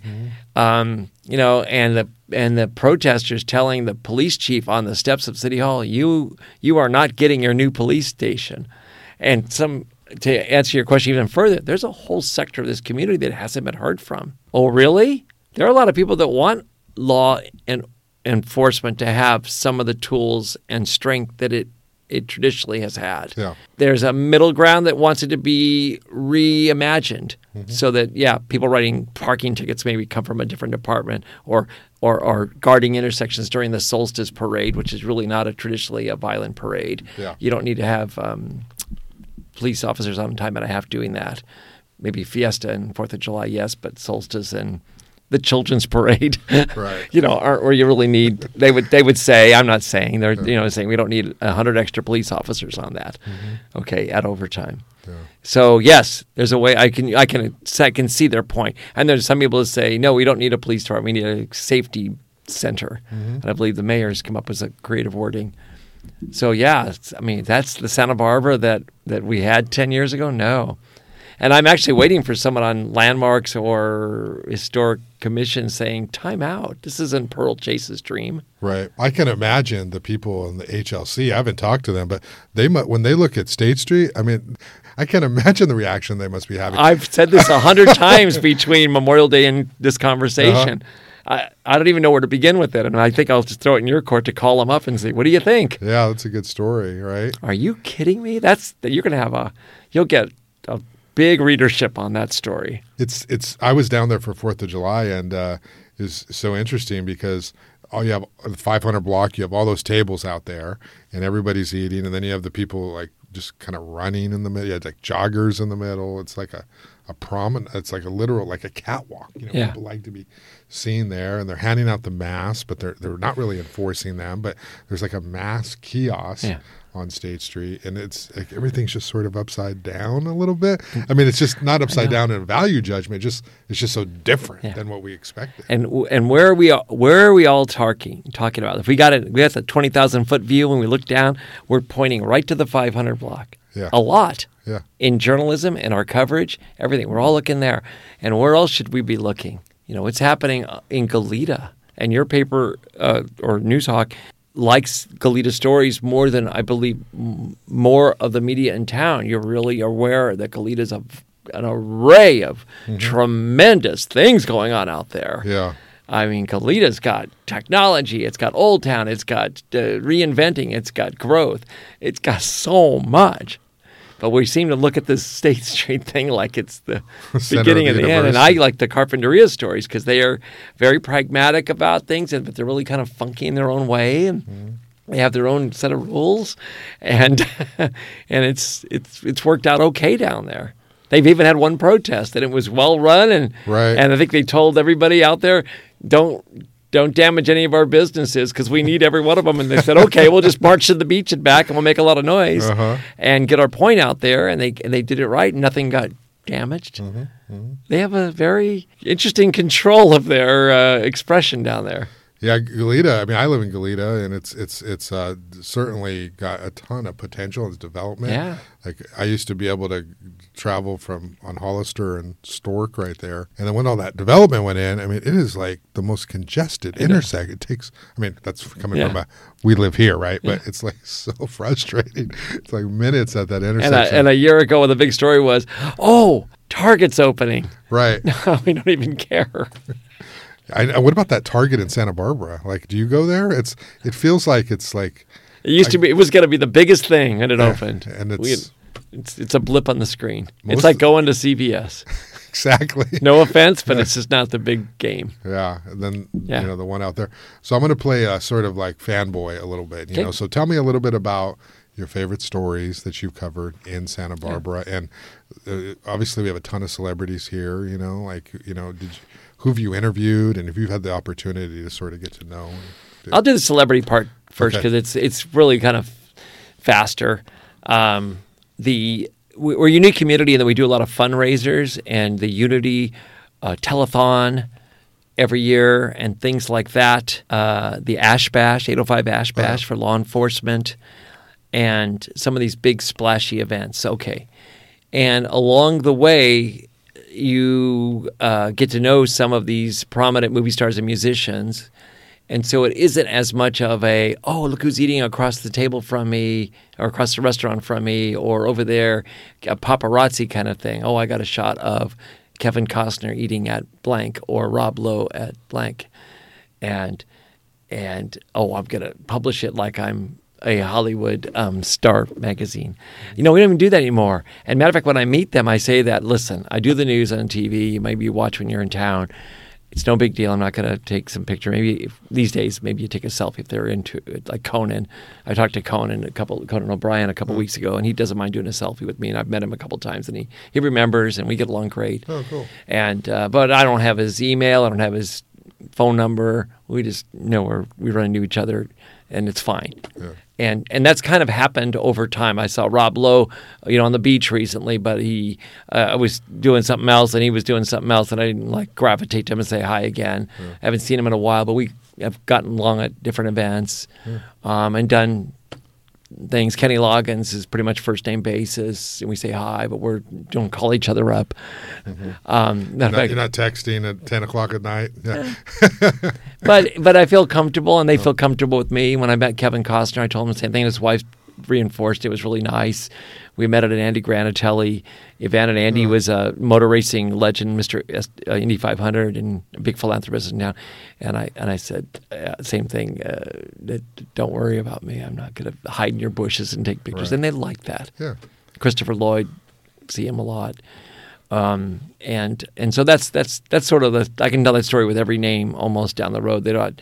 Well, I haven't met Oprah and I haven't met Ellen. I do, I do want to meet Ellen because in the uh, in the readers poll in town, uh, she's uh, beat me out for something like either best celebrity or best Twitter in the last year. And I used to be not best Twitter. I still win that uh, four years in a row Nice. um, uh, which goes back to the beginning of this conversation about social media. Um, but she beat for best celebrity, um, which is fine. I'm not really it's competing. It's just that it's you know when you win it's nice, and when you don't win, and somebody like Why is? Ellen Yeah. Oprah wins, like okay, wait a minute, I know I was second. Would that make me first? it's just weird. Yeah. Um, you know, you don't get more money for any of those things either. So I'll get that off the table too. So let's go to the stories because that's what we like to talk about. Uh, so the one that comes to my mind that's that that would be other than a big tragedy. Let's throw the tragedies to the side right now because it's easy to, to to talk about those as far as being big and maybe not ones I've even liked because who likes to report on that stuff. Uh, years ago, there used to be a guy in front of Joe's Cafe shining shoes, Daniel Collier, the shoe shine man, African American guy. Sat on a pillow, had a box in front of him, had a had a southern. Hey man, what's happening? Uh huh. All right, shoe shine man, put your shoe up here. How's it going? Poop poop with his rag. He had a rag. He had the little cans of shoe shine, and he worked for tips. And I had a cameraman back there. We'd go to Joe's at night and, and with the crew or whoever, and he was in there one time. And I did not know Daniel, and uh, that closely. Just knew this this older guy, black guy s- s- from the South, Georgia kind of guy. I guess I can't remember where he was. Is out there sitting on a pillow in front of Joe's Cafe, shining shoes with all these, you know, hipsters, glitzy people walking by, looking at this guy sitting on the on the ground doing this. I mean, it wasn't even a formal chair set up. And you have him, and you have this unending wealth go by, and just the contrast to me to hit my heart. Like if only they knew him. Uh, he's not that guy. He's so much richer Yeah. And religious and believed in God and went to the church over there on Cota Street in Milpas. And he was just so comforting to talk to. So I went into, into Joe's, and my cameraman was in there at the time, and I took his beer and I put it down on the counter. I said, Go outside and look at the guy on the ground for a couple minutes and come back in. And he goes, What are you talking about? Give me my beer back. I said, No, go outside, do that. So he goes outside, looks at him, comes charging back through the door, and he looks at me dead in the eye and he goes, We got to do that story. With that look that you want to see in a, a photojournalist's eye. Yeah. We're going to do the story on this guy. I s in just like two minutes, he already knew there was a story to tell. Anyway, we do this incredible micro feature on him Yeah. with great shots. We put a wireless mic on him and sat across the street for an hour listening to him Oh, and cool. shooting him and getting the prime cuts of the way he talked to people. And then we finally moved in and interviewed him. Not that night. We did it weeks later. We told him, we're gonna, hey, I'm going to do this TV story on you. He goes, what are you talking about? Mm-hmm. I said, just, we're going to put this thing, this mic on you. Make a long story short, if not longer, it, it ended up winning a first place feature award in Wow. television mm-hmm. Around what year was that? in the 90s. Mid '90s. Yeah. That cameraman went on to be the chief photographer of NBC Los Angeles. oh wow. Mm-hmm. So, and many of our work employees have gone on to do extremely well. Mm. And it's because of the small town coverage like that, mm. their storytelling, their ability to hone their craft.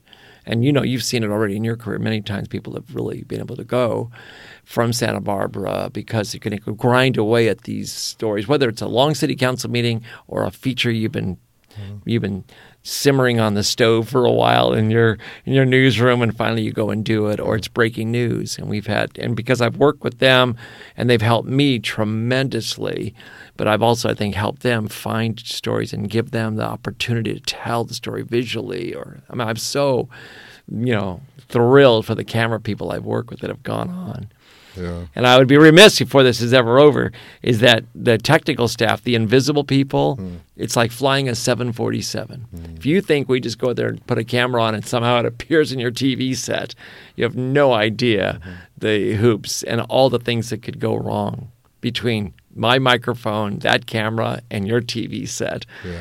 And if you just had a chance to walk to the TV station, you'd be out of breath by the time you got to the door again to leave. You're like, I can't believe all that has to work in order for this to work. Yeah. Uh, it's no longer just a laptop, push a button, send. And the people that do that, it is really like flying to me the 747, the space shuttle, or whatever. And to have their head understand if something goes wrong, what to do immediately to make it still work Yeah. and we've had that happen. So that's that. And then, real quick, um, heartbreaking, tearful. I mean, almost crying on the air to, to be around death when you when you know that people are buried in the mud of Montecito, Yeah. in the mud of the La Conchita landslide, uh, ninety five and two thousand and five. Um, I was there for both of them, and you hear the the, Oh, yeah. the crying, and the wailing, and the Isla Vista crying of the shooting and stabbing scene, Mm-hmm. and you see the tarps, and people think it's glamorous, and you're off duty, and you get a call that something bad's going on in Isla Vista, and I was out there, and I jumped off a table and threw twenty bucks down, and ran to my car and put my foot on the gas all the way out there. Yeah. and was there in 18 minutes maybe mm-hmm. listening to the calls of how many dead bodies were or injured bodies or triage was going on, and had to dump my car in a red zone and run six blocks to the end of Del Playa where I thought he was, and then ran underneath the yellow tape that was being strung out, saying nobody can go any farther. And I ducked underneath there and got the shot of the crashed windshield, the crashed car, and the blue tar, uh, the yellow tarp, and the body and the blood draining out. And I said, "Oh my God, did I just shoot that picture?" And Paul Wellman from the Independent at the time did. I think he got in there too and got a shot. I mean, you don't forget that. You don't talk about it much, but here we are. Um, Is that David Attias or Elliot Rodger? that was Elliot Rodger. Uh-huh. And I was there for David Attias, and that was a little bit later on at night. I think that was around midnight, but Rodger was earlier in the evening. And and then you come back to report on it, and some people talk to you, and the LA stations are there, and people don't see this again. There's all of a sudden the next morning, you know, Good Morning America's there, or something like that, and it gets bigger and bigger and bigger, and satellite trucks and all this stuff, and then you get the media backlash: "Get out of here! Leave us alone!" You know, go home, LA, mm-hmm. whatever. Hey, wait a minute, I'm your guy, and I'm going to be here long after they go, and we're going to report on your strength as a community and mm-hmm. IV Strong or La Conchita Strong or Thomas Fire. We're going to be here long after this to tell your story and to protect you if red tape gets in your way. We'll call the insurance commissioner. We'll call the police department. Why isn't there more police? We'll talk to the public officials. Why wasn't there a way to catch these psychotic people or do prevention? We're, we're here as your advocate or at least to be your watchdog. Mm-hmm. They don't see that that day. Yeah. So you could be in the middle of a fire and don't show my burning house, don't show my pain and suffering as you can as a journalist. But we'll be here when you need us to get to where you need to go to be back on track. Mm-hmm. And I, I've backed up every step of that. Mm-hmm. I've always been back there to tell their story. And so mm-hmm. have you. They don't see it that night, and neither does anybody else. And social media will be quick to bury you within minutes. But you have to have the strength to say, I'm going to come back when they're open, not burnt down, or back there and celebrate, you know, that. Mm-hmm. And I've done that with burnt down stores. Right. I'll say, I'll be back when you open and just call me and I'll come back. And I come back. Yeah. And I promised them and I, I'm still employed and I'm still doing it. That's it's really important to sort of People be there people don't um, see that away part. from the moment, you know, the bad stuff, you know, that you come back later Yeah. when all the TV stations from out of town leave. I do a whole unit at school about um, City College about when I covered the David David Attias thing because I might have been Yeah. like the fourth or fifth person they called and said, Yeah. "Can you go out there?" You know, and sort of see, you know, that horror of those those bodies. Um, you know, you, when you mention the story of the guy, you know, that won the award, Shining Shoes, in front of Joe's, um, I did a story. I remember. I don't know. Maybe you remember it. It would make me feel good if you did. So maybe you should say yes. No. Um, but I did a story about, about a street singer. Her name was Portia. This was like long ago at the News Press, and she was um, singing at the courthouse. Like she, she was she was singing under the courthouse arch, and I was like walking, doing something on my lunch break, and uh, she's like this amazing, phenomenal singer, and she had this incredible voice. And I like dropped everything I was doing, and I kind of just watched her. And then after a while, I kind of, you know, I crept Yeah. a little closer and like approached her and asked her, "What are you doing?" And it like led to this whole thing. And Len Wood, the photographer, Yeah. we went back and basically she said, "Oh, I sing when I'm depressed. I go out in public and sing because it soothes me." And I like she didn't have a tip jar and like she was amazing. Like she had this incredible Yeah. voice, and uh, so we followed her around and we got some shots and. I, you know, I was able to convince the editors that you know the city hall Yeah. reporter was doing the feature on this, you know, 19 year old girl who's like a good singer, and like imagine trying to pitch that to your editors. Yeah. And No, like- I know- I know Like, what's feeling. what's the news? You know, yeah, because I we hear, do you got anything harder? right. right. But she had this incredible backstory. But that's the thing about journalism is that it's easy for people to sort of just sort of do their thing and look one way. But the curiosity that journalists have to have to like notice something in that one person or that thing that's happening, and then you you, you turn that into a story that so many other people can benefit from. Yeah. That's that's like such an art, Yeah. and you know you wish people would understand and appreciate that more rather than you know why'd they like with that story why'd they run a that, and, and this was like early 2000 why'd they run a story on the front page with a teenage girl with a cigarette in her hand Yeah. you know they're glamorizing teen smoking kind of thing and you're just like You know, it's a snapshot of Yeah. life. You know, sort of thing. Um, but there's so many of those like little stories that you've Yeah. you've done And that's over uh, the years. you know, and that's Sunday reading, right? If you can be the city hall reporter, but you squirrel that away and you write it up and say put it in the Sunday paper. Mm-hmm. Uh, I guess that would be the way to express it uh, back then. I don't know if that's how they look at it these days, but that's in my mind. That's how it, it comes out. Um, you know, How do you stay motivated to keep getting the scoops and still be able to do what you do? You have your, is it John Yeah. Palminteri News? Is that your handle on Instagram? Or- yeah. Uh, Uh, you know, you're breaking stuff all the time. Uh, I mean, you're probably not getting eight hours of sleep at night. You know, probably much less. How do you stay hungry after all these years? um, being relevant. Mm-hmm. Uh, you know, I worry there's a lot of good people coming up. Um, to, to my benefit, they've all uh, moved on to get better jobs, so that there's always like a gap in there, and I can still be like the constant. We're still here. uh, but I also think I am relevant, um, and I, I do provide a lot of uh, new information and interpretive information. Um, if it's if it's a value, I think it's still of a value to have institutional memory um, and go a little bit deeper. There is a measurement of time on the air and broadcast that is um, you know is is part of the process of how long different stories can be. And I know that you've seen something where it might be like a couple of sentences and a soundbite, another sentence, and then back on the next story. And like, wait, wait, wait, wait. There's so much more to that story. So there's a measurement. Sometimes stories are short, and the next newscast it's a longer one. You've seen the difference sometimes if you watch enough of the news. Yeah. And um, you know that's a whole concept that I've kind of pulled back on being a part of anymore. I've just being uh, the provider of content. So I'm going after a lot of content every day. How much can I bring? And I used to work at a restaurant years and years ago, and I always think about how much, how's this kitchen working, right? And how are we serving the food, and how many different meals are we getting up there for people to, you know, try? And so with my news stories, how many different stories can I get out there and do? And also, you know, what is required of me? Am I required to do four stories a day or one story?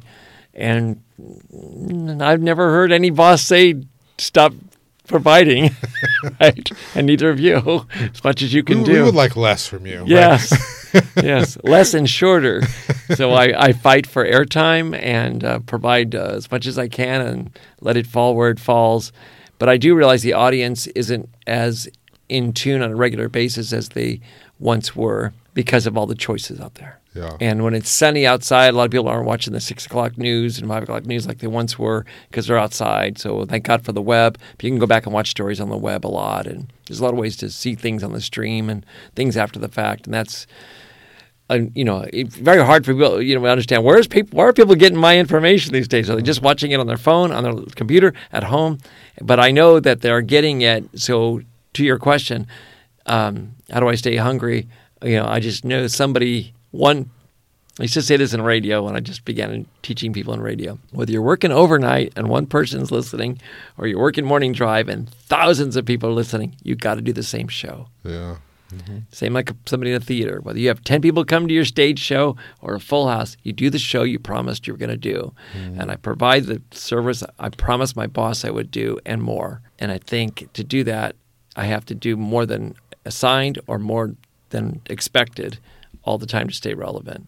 At least that's the way I'm thinking. But no one's really told me in a speech or a contract to do that. And uh, I'm also one other trick is I'm trying to go where everybody else isn't. So I am looking on the fringe a lot for stories in areas that aren't exactly that target I spoke of a minute ago. Mm-hmm. Like what else is going on out there that we might be missing? Because we've got enough people all talking about one Yeah. or two things, and like you, we find it interesting if we have the time to follow city meetings that most people wouldn't want to follow. But within those, there's some storylines and nuggets and public comments mm-hmm. that are incredible. One thing we haven't talked about that I'm not as entrenched in, but I could have been in, I guess, and been busy for three years is cannabis. It's had so many dynamics in this town and uh, this area from Carpinteria to Buellton but I just haven't been as involved in the you know the meetings. I've covered them, but I haven't really dove in to get into everybody's you know spiel about good or bad or whatever. And there's plenty of emotion there. And certainly the LA Times has been up in here, Yeah. you know, digging the grand juries involved and all that. It just, it, it takes a lot of time to get everybody's say on this. And it's hard in TV in 90 seconds or two minutes to tell that story. Right. And so it's, um, I think sometimes we do say that's more of a newspaper story. A lot of times we need visuals or good sound bites for TV. Radio is even shorter. Things I do for KCLU are under a minute. KJE, it's two minutes and 30 seconds of news. Okay. Um, but newspaper, you know, it's got a little more stretch, um, which I like. I love newspapers. I mean, I'm loving, you know, uh, everything around here. Even Yeah. uh, even though the news press has is polarizing, I know I, I appreciate they have new journalists there, and they, the journalists today are trying. I know I, I, I have nothing against them. I, I fast. I can't wait to see Noozhawk at four in the morning when it bings on my computer and the new version is up. If I haven't looked to see what's going on, Yeah. um, and everybody else, even the Mesa paper's got nuggets in it, and the Coastal View and Carpinteria is a classic example of a small town paper that's solid because not everybody's down there, right? They Yeah. own the town, You're right. And the high school doesn't have a school paper, so uh, you know they cover high school sports and things that the parents want to clip the picture out and put on the news on the refrigerator. Look at my child in the paper. Yeah, that's a good point. When you know, I have so many meetings that I cover, Yeah, and I have my list. But on those those off weeks, when like no one's meeting, Yeah. I'm always like, oh yeah, let me check out Carpinteria, you know. And then I'm like, whoa, there's like lots of good stuff here going on, yeah, uh, because yeah, no one else is sort of covering. I always tell people that like covering a council meeting for me, and people always think I'm insane, but it's like going on a date. It's fun. Because it's like going to taking a date to a movie, you know. It's just me, but it's like live theater, Yeah. And when you know everything that's going on, yeah. if I have to miss like those, I haven't been on a vacation. I don't know how long, but those times in my life when I've been on a vacation, I'm like, what are they doing? You know, like it's I sort take of- days off once in a while, but I have not really like you. I've not really flown away somewhere and disappeared. Yeah. And I'm wondering what's going to happen when I do that. I had a family member who was ill, and so I was down in Orange County a lot and things like that. But um, and passed away. But you know, they, they, this type of thing. Um, but to do the the normal life of going on a vacation every so often, I can imagine what the feedback's going to be on Facebook when I'm there's something going on and I can't be found right, you know.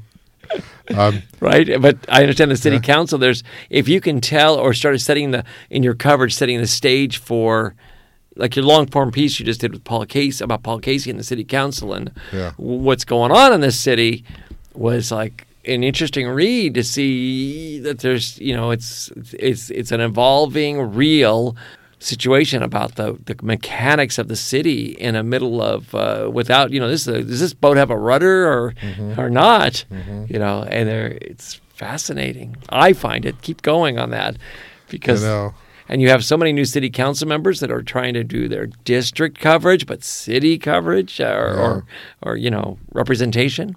Wow. It's such a soap opera, you know. Yeah. I, and I covered the council, and Iya Falcone was on the council. I mean, she toughened me up right away to the fact that like she didn't like my coverage. She didn't like my focus on personalities. But I mean, I, I was weaving narratives together, what's going on in closed session behind. It's like the job of a reporter that you have to do. And so, if you can explain why all of that really does matter to your audience, it puts you know when the housing project comes up, all of a sudden, oh, it makes sense Yeah. why they voted that way. But how much of it that. is, quote, inside baseball? Yeah, And and for those who don't know that term, that really is like the the real inside mechanics of things and of the audience who wants just the headline and the decision and the I just want the, the bottom line. What was it? yeah, versus who wants to know how it got there. And certainly the, the biggest show in town was uh, Mayor Cathy Murillo and Jason Dominguez Yeah, back right. in the day. Yeah. I mean, you couldn't uh, you couldn't sit there and say any at any time now there's going to be a flashpoint. There's a rumor he's going to run for mayor. I don't know if you've heard that. I I know uh, more than one other person that's going to run for mayor now, and I think the mayor's under fire. There's no doubt about it. This has been a difficult time, but also, uh, you know, uh, it's it's hard for me to make a judgment call. It wouldn't have been easy on anybody, but um, there's I think it's opened the door for other um, game, game plans and other leaders to say maybe I can do it differently. What about you? Would you ever close the door to running? You know you'd win two to one. You know, I think some- under the the attack of pub, the public, I don't know that I'd I'd feel good about that. Mm-hmm. Um, if I was to take another job, how about asking that question?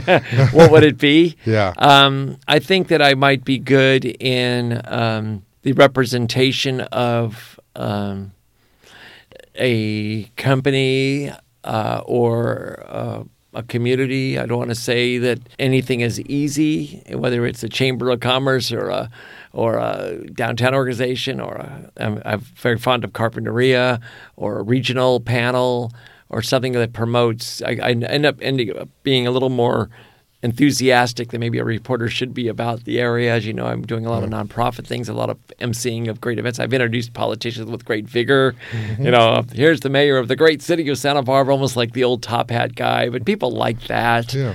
And you know, some of it's a shtick when you're on stage at a fundraiser with introducing them. You know, you, you take that stoic reporter thing out of there, and you give them, you know, the praise that they're the mayor, and here they come, and El Presidente. You know, and I like to promote people a lot, and they did earn it. I didn't, and so um, you know, I think I'd rather be a host in a representation, a representative of something. I've also wanted to host a show, maybe not a podcast, but a, a stage show, uh, maybe a combination between a, a Jimmy Kimmel meets a Huell Howser. Uh, versus a you know an Ed Sullivan, a kind of thing where you have sort of a credible guests, entertainment, and maybe a little bit of fun and entertainment and silliness. A little variety show. Yeah, almost, variety yeah. show, but still have some traction Yeah. To be able to, you know, like Howard Stern, for as brash as he is, he can get huge names in, right? Imus did the same thing, you know, as, as rude Yeah, as they were and offensive back Uh-huh. in the day. I mean, those shows, Imus would never flown these days, that's for sure. But he was able to get Dan Rather and Barbara Walters and Brokaw Uh-huh. and Brian Williams and you name it on his show, right? Um, and uh, and and Corden is getting, uh, you know, Joe Biden and you know, and doing in-depth interviews. Uh, so yeah, uh, I think that there's a place for that. If there's an audience for it, maybe the internet is the place to go with that, and maybe I can do that in addition to what I'm doing now, TV, because I certainly have the hours. I'm. Wouldn't it kill me if I was doing my stage show and a emergency broke out? what would I do? I know. huh? The, the, which John Palminteri is on the clock now. Somebody says, "How do you get there so fast?" Because we've learned how to get around town rather quickly. You know, Yeah. with we know the streets and the signal lights and the patterns, and it's kind of I teach the camera people how to get to places quicker than they were getting. Right. We know where there's vehicle counts and go on that street, not that street. This Right. is really inside stuff, but Uh-huh. and probably that's your question. But Knowing I'm fascinated by telling the story to people because everybody that works with me gets this speech about how to get around to different places as fast as you can to get to the, the shot. We need the shot, man. We got to get the shot of the, the arrest or the fire or the pursuit or the chase. And so, and I teach them all that.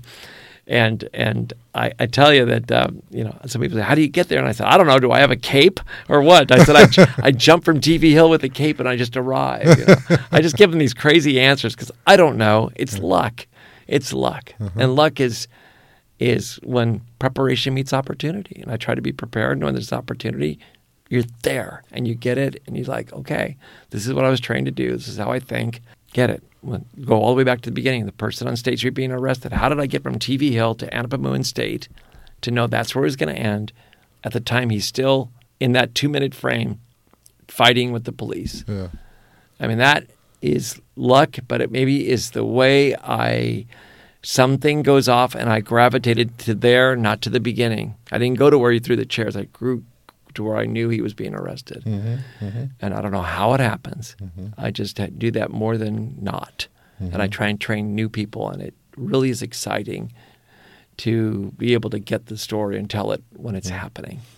There's nothing you talk about going to the city council meeting and there's nothing better too than be there when it's really you can really interpret it, not have to go backwards, say what did you see, and have people tell the story that you didn't see. Mhm. Be there yourself. Yeah, Yeah. and that's uh, that's invaluable. And maybe the public thinks it just we just get transported there. Right. It doesn't work that way. It's really hard. It's a hard, hard job. Yeah, when people start talking about sort of you know the the media and you know the media conspiracies, I'm like, you know, You're giving the media way too much, like you know, sort of credit for being able to see the future or being bought out by anybody. I don't see anybody shoving money in my pocket to cover a story. Yeah, or it's just like on the front lines. It Yeah. all starts with the journalist, the reporter.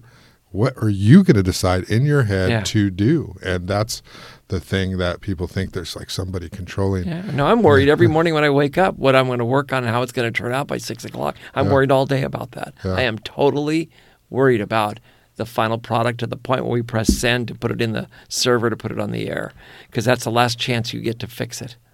And that is not an easy way to run a life. You should see me on Thursdays with BizHawk. I mean, I try to get it like some things done, but I wake up and I'm like, today, by the end of the day, I would have three to four business changes happening. You know, and what are they going to be? what are they going to be? And I got to get the photo, and Yeah. they're better with an interview. yeah, you know, get them on the phone. Yeah, you know, or go over there. But um, it's just sort of. Then I'll know, try and post to some of my stuff early, like Tuesday or Wednesday, to get you warmed up. Please do. Yeah, you know, there's nothing better than Thursday morning. I'm like, whoa. Subway, Sur La Table is Yeah, closing. yeah, You know, that yeah. sort of that sort of thing. You know, you mentioned that having that instinct. When I worked with Steve Malone, do you, you remember? Oh him? yeah, no, he, was. he was like that too. Like when we would travel together in the same car, he'd be like just reckless drivers, just turns, you know, all around, you know. But he would always figure out a way to be ahead, or he would know where it was going to end, and he'd get that shot, and then I'd kind of like watch him do his thing, and he would park wherever, like he'd put his little press yellow thing in his window and walk out, and uh, you're just sort of like. Uh, Wow, I can't believe you know that he had the foresight every time. Yeah. So it was always good. No, I would hear of things that I would tell my cameraman, Steve Malone's going to have that shot on the front page of the paper tomorrow. Uh-huh. And the first thing they would say, especially the new ones, was, who's that guy? and I said, you have no idea. And for the audience, he was a legendary, and God bless him, he was the greatest. Legendary photographer for the news press that we revered at his ability to get the shot. Whether he was hanging in a tree or outrunning the police or making U-turns in the middle of a freeway or something to get it, Yeah, that, and that he was passed away of, a, of an illness, and it was heartbreaking. yeah. I'd have all those stories, you know, with going out with him and Landon Michael Eliason and just sort of you know bunch of photographers. Mm-hmm. We've had a we've had incredible fortune with our press photographers in this town, yeah, and and and also it, it, one thing you're kind of skirting around a little bit is that this town has had big stories. So you talk about do you need to go to L.A. to get big stories?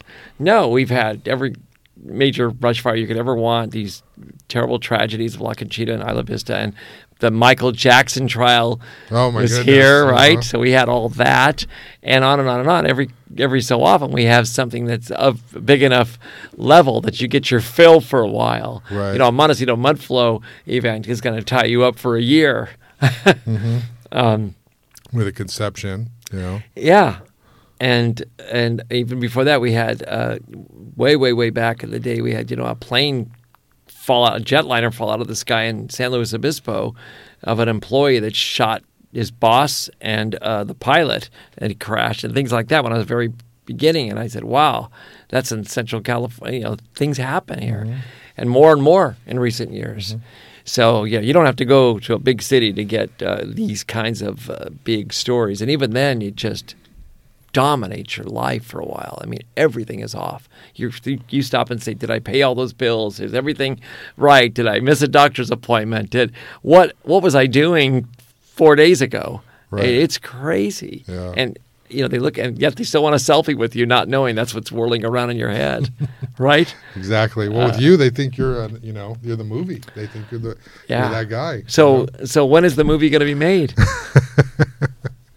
I think it would be an interesting Mm-hmm. uh, TV series, mm-hmm. and I don't know if every reporter you need an agent. You know? Yeah, just one more thing to do. But uh, but there's I think it proves that in small towns there's a lot of great stories and great drama and great characters mm-hmm. and great life experiences. If you just pull back, I often tell people I don't need to watch TV. Mm-hmm. This is the greatest reality show you could ever ask for. Exactly. If you look at it Right. and if you get involved in it and you see it in public meetings, you see it on the streets. Who needs to watch, you know, some the Bachelor or Bachelorette. Of course, that's your thing or whatever. Who needs to watch some of these other shows through jungles and everything? This is our jungle, We even get American Idol contestants, you know, coming out of here. and that's you know a headline story. all right. But uh, yeah, um, it's it's the greatest reality show you could want to live if you look at all the choices on this buffet table of news every day. And yeah, not every day is the greatest buzz, um, you know. But but it, every day you're thinking about the next day, the next day, the next day, the next week, the next month, what's coming up, and you might be fired up about something coming up while you're working on today's story and can't wait for ta And now that later on this year, uh, we'll have the presidential campaign, and you know there'll be candidates and high-profile people coming through here, and we'll get some opportunities like we have in the past. And over the career, you know, I've met, you know, Presidents Reagan, both Bushes.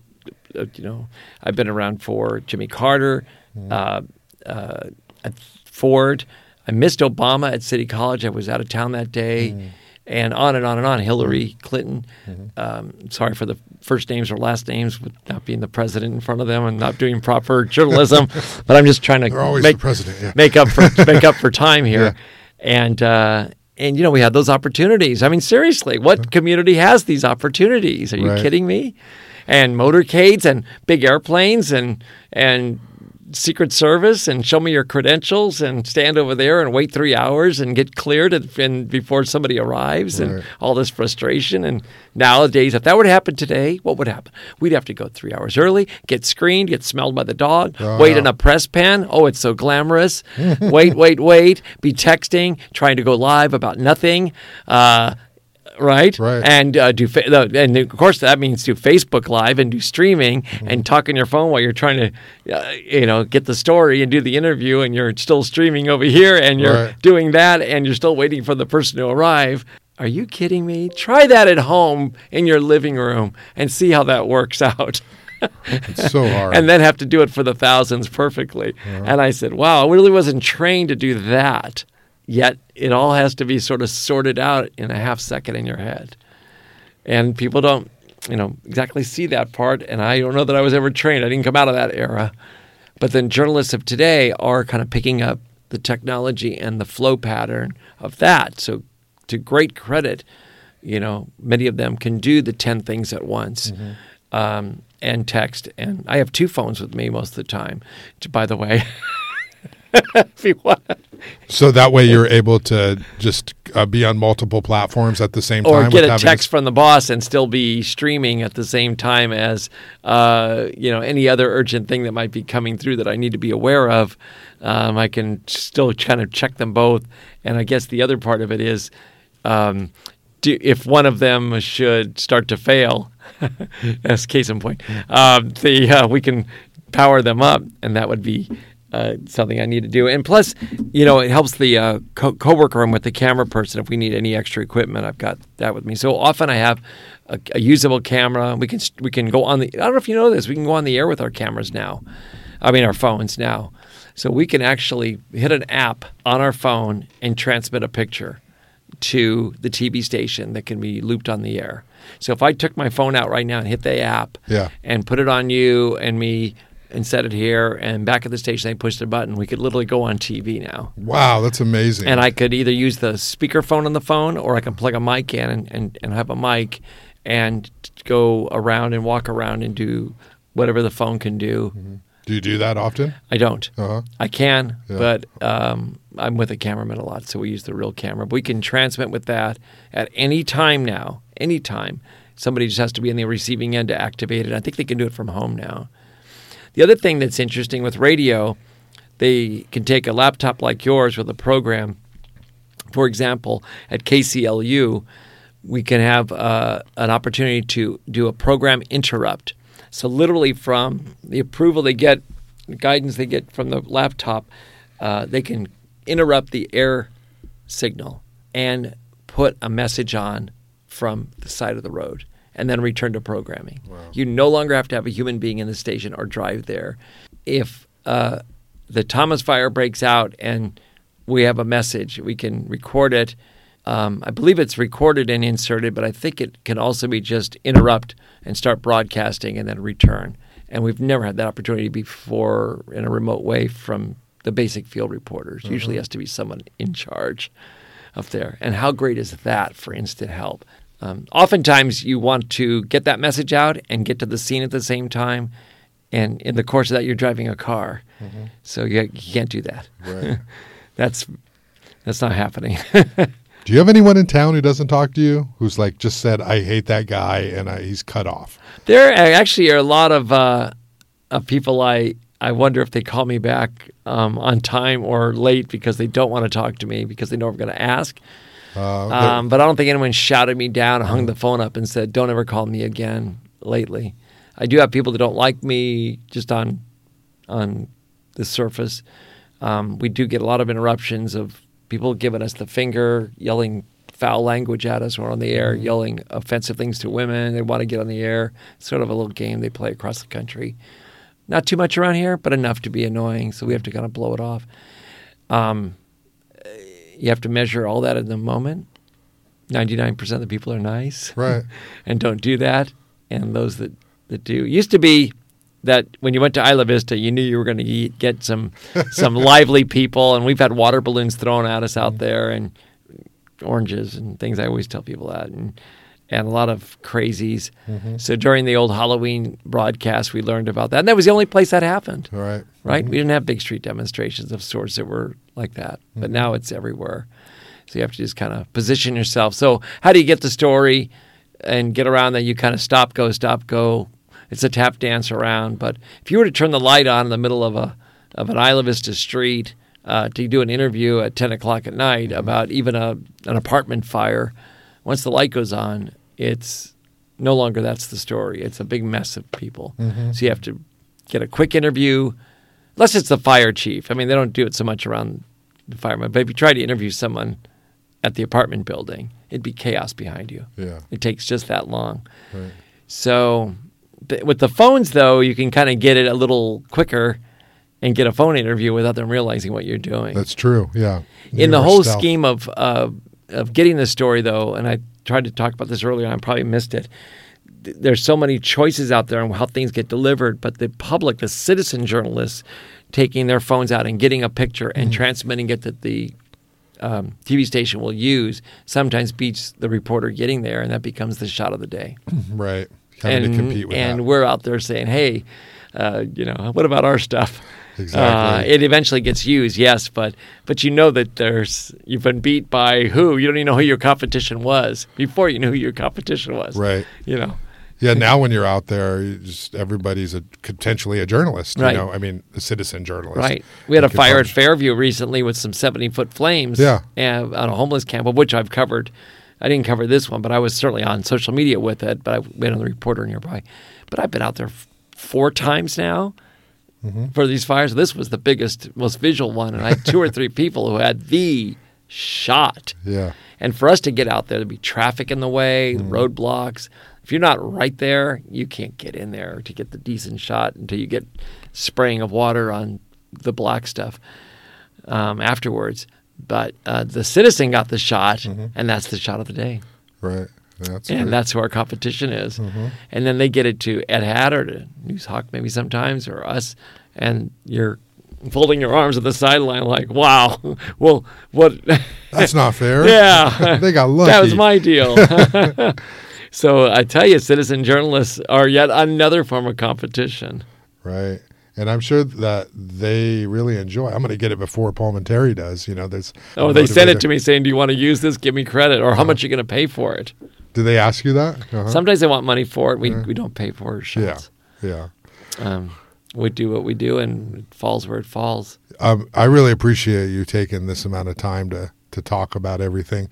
Um, are, is there anything you want to talk about that I haven't asked you about? Uh, that's like a classic newspaper reporter thing at the end. But I mean, there's so much with you that um, I want to make sure that I just let you know. I appreciate you taking time to sit down and talk. So, is there anything you wanted to get out there and, and share? I do worry that there's a certain core group of journalists, and I think there's a big gap between the core group of journalists that can tell the story of Santa Barbara and the next group that is coming together or not because I don't know that. And I do worry about that a lot and I have for years. I think I started this 10 years ago worrying about who is going to still be around in a while. Fortunately, you still have some good mileage on you, so you're going to be one of them. But um, I think I mentioned this to Tyler over at the Independent before, and Matt Kettmann and Nick, and um, not I'm not so tied in with anybody at the news press anymore. And even at our station, you know, we have Beth, CJ, Tracy Lehr. Um, they're long timers. You know, we've Yeah. got some more years, but you know, we're probably in the window Mm-hmm. of things changing. And you know, I do worry about what's going to happen after after that happens because there's a story to be told, and there's going to be a lot of things forgotten. Yeah. And we put a lot, a lot of time and years and gray hairs in this town, and on journalism, and it's been awesome. But I just um, really hope there's there's a, a good strong carryover because there's great stories to be told, and a lot of them lean back on what's happening now and what happened ten years ago and twenty years ago to tell the story forward. It's too great of a community to have a gap of of of knowledge go and interpretations pivot and people don't remember how things were or why it's important or why it's fantastic to understand things. Yeah.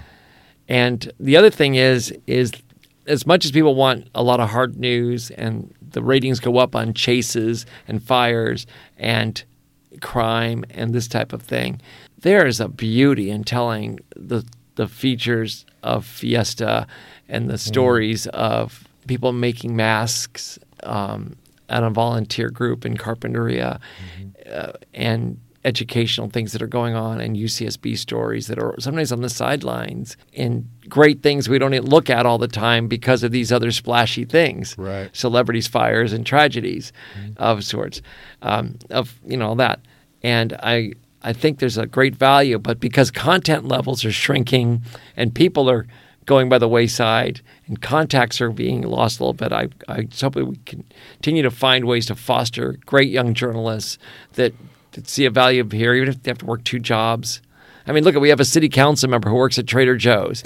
I mean, this is a town of two jobs. Yeah. If you can do it and it works. Right. And that's a story to be told. A day in the life of a Trader Joe's clerk, who, by the way, City council. is a city council member making huge decisions and is a is a rumored contender for mayor Yeah. and would be a, a, a solid mayor if he was a mayor. Obviously, we're talking about Eric Friedman. Yeah. Okay, so we don't want people to to miss these things, and I just hope there's enough love for sustaining journalism by the the people with money and the advertisers to sustain that, and that's a big deal with me because you know in ten years I may not be doing this, I probably won't uh, be doing it exactly the same way. I mean, I'm in that window. And I've not had this conversation ever before in my career that I, I see that there's something that's going to happen Yeah. ahead that's going to have me not doing this. Whether it's personally want to pivot before I stop working too much, um, before the industry changes too much and I won't be able to, or for health reasons or family reasons. Right. People would be appalled if they knew how much journalists make in this town. Uh, it's lower than they think. Yeah. and uh, people, this generation, they're so used to getting news for free. And so the idea of paying for news, sure, probably in this town, you know, because we, do have a, a community that cares, um, there are people who are going to donate Yeah. money. Um, but the idea that it's, you know, anywhere near enough to support um, any sort of long standing sort of news crew, you know, it's sort of, uh, it's, it just doesn't happen. So like, especially with COVID, with all the advertising going away and, you know, there, there are the government bailouts, but that's just to kind of keep them going, you know, and so it's not an expansion or anything. So that is sort of a, a tough thing, you Yeah. know, is that that historical knowledge, and we see it on the city council. You know, they're they're all great, but you know, when you get sort of a, a lot of turnover with the district elections. Uh, you you find them asking questions that uh, they should know the answers to, you know, because those questions have been answered before, and uh, but they're new and they're young and there's turnover, and so when you have the same journalists who are coming in and you like, you know, there's no history or no archive, and they don't go back and sort of understand, well, what what happened here five years ago? It does it does definitely hurt, you know. So I, I am totally right with you in that I really enjoy it when I'm able to talk to a journalist who's got some historical context and can remember things that happened before. And it's tough because when you're young, you you get overwhelmed by the moment. You think, oh my goodness. And you don't realize that part of what a journalist does is also knowing how to say no. No, that's not a story, or yeah. it's not the story that way, or it's not the way that it's being pitched to you. You have to be able to do it a few times before you develop your own confidence to say, no, I'm not going to react just because somebody's reacting. It's yeah. not, and we have that power. So, you know, I think that there are some Delaney Smith, who uh, is my former student, who works at the Independent. Um, she's amazing, and she does a really good job. No, I I was happy to have some conversations with her recently, and I've told her I just really love how she's really embracing you know the story she's doing, and you can tell she's trying really hard and working super hard to understand and interpret these stories. Yeah. It's so obvious. It's really I'm really glad that, that she's got a place in our journalism community now. And you know the challenge for our community is to keep. Uh, the talent we get every now and then. It's the, the key is keeping them, having them stay here, and having them be able to way to find a way to make it work in this community. And you know, it's it's it's tough, but uh, that's why I like I so much like talking to you and, and Nick and you know Jerry. You know, Jerry's got his own little. Can you imagine what look what Jerry's done? You know, with yeah. that damn blog he's yeah. got. You know, and he's interviewing, he's zooming, and he's like making news out of nothing. You know? it's it's kind of just interesting. But this is such a great town. You mentioned the photographers, but we have such strong journalists in this town. Yeah. You know, over the years. And and, and here's here's here's something that, that that's that's just an asset like uh, um, you talk about a, a, gold nugget in the middle of all this. We have a public information officer who's probably a, a you know the, a world class press photographer in oh, Michael. Eliason. I mean, I'm driving to the scene of a fire and I look at the, the tweet and there's a, a you know a jet airplane making a Phos-Chek drop on top of a hilltop full of firefighters. That's like that should be on the front of USA Today tomorrow. And I'm like, I haven't even gotten to the scene yet, and and that was that even a, an on duty journalist. Right. That's our public information officer who used to be a, an honored and first class photographer for the news press. And we're so fortunate to have him. Mm-hmm. I mean, what right. community has that? Exactly. Name one. I can't uh-huh. in America. And I have know of no other person as valuable as Michael Eliason in that role. And he's another guy. Like he posts a photo on Instagram, you know, and it's like he posts a photo of a tree in the Santa Ynez Valley with the like, moon rising behind it, like right? Thousands of likes. I'm out. First thing I say, I'm not even going to try for that shot. I'm out. it's like Fritz Olenberger with his Fiesta photos, and he does that on a voluntary basis, right. and he's a total feature story uh, to to get because he does all that on his own dime, and he's a mm-hmm. world class photographer. Mm-hmm and there's you know so many others out there and there's so we're we're fortunate to have them but you know appreciate that none of that's cheap Mm-hmm. Yeah. And it's not free, and Instagram and Twitter make it look like it's free. But man, so um, the other thing I want to do say is that we have these young reporters. The most rewarding thing when they ask a question or are working on a story, and I have the source, and I'm busy. I, I, can't even get to the story, and I've been sharing this phone number and sharing this background. And I'm talking as fast as I can to them, and they they get it. Okay, John, I get it. I get, it. I get it. And then the story comes out a little bit better and you help them with a little institutional memory and some of the moving parts and mm-hmm. ask this question or go to this location or here's the phone number that'll help you meet your deadline and it works that's a really good feeling at the end of the day. Right. Yeah. and and that helps them. It helps me. It helps the pro- the team the whole product really well. And that's that's got to happen. There's not enough people around every day. You you know you work with a three or you only have three people out there a day covering the news or something. Maybe right. I don't know.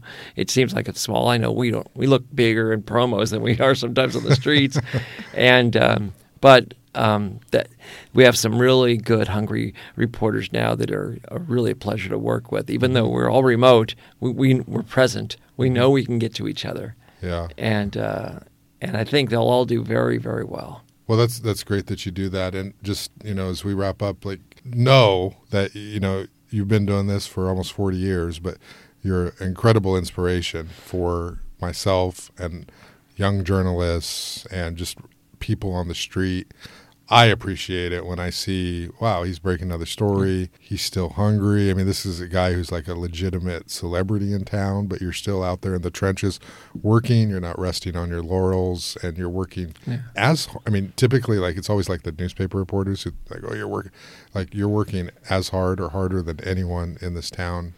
And uh, you're doing a great job, you know. So I, I'm, I, I really appreciate your, your hunger and your ability to continue to tell the story when um, you know you uh, could rest on your laurels probably at Hey, this point if you I know my to. weak spots when I'm reading when I'm reading some stories in print and how deep they go and the quotes they have and the some of the the real data that I've had to like kind of process super fast for TV.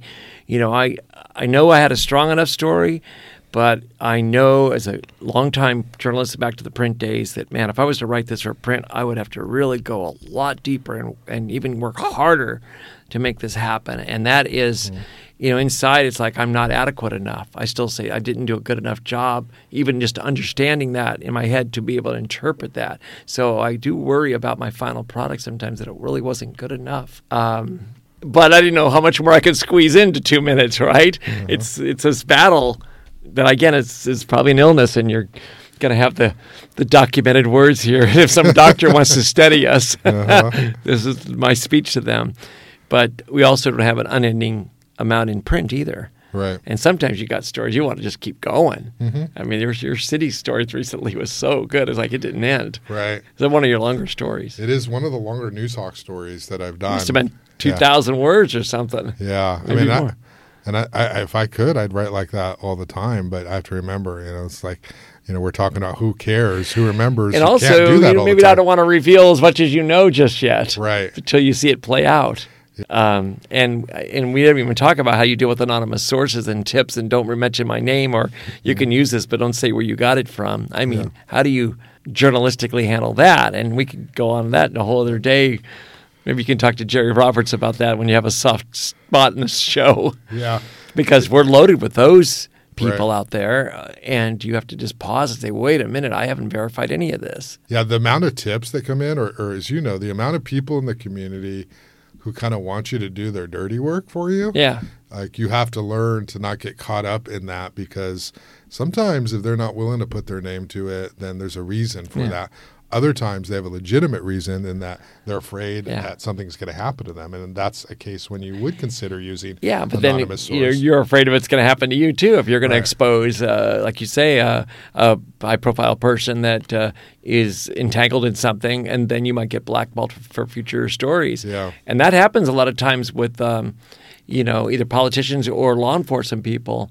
Um, you know, uh, it could it could affect your ability to get information down the road, even though it shouldn't. Mm-hmm.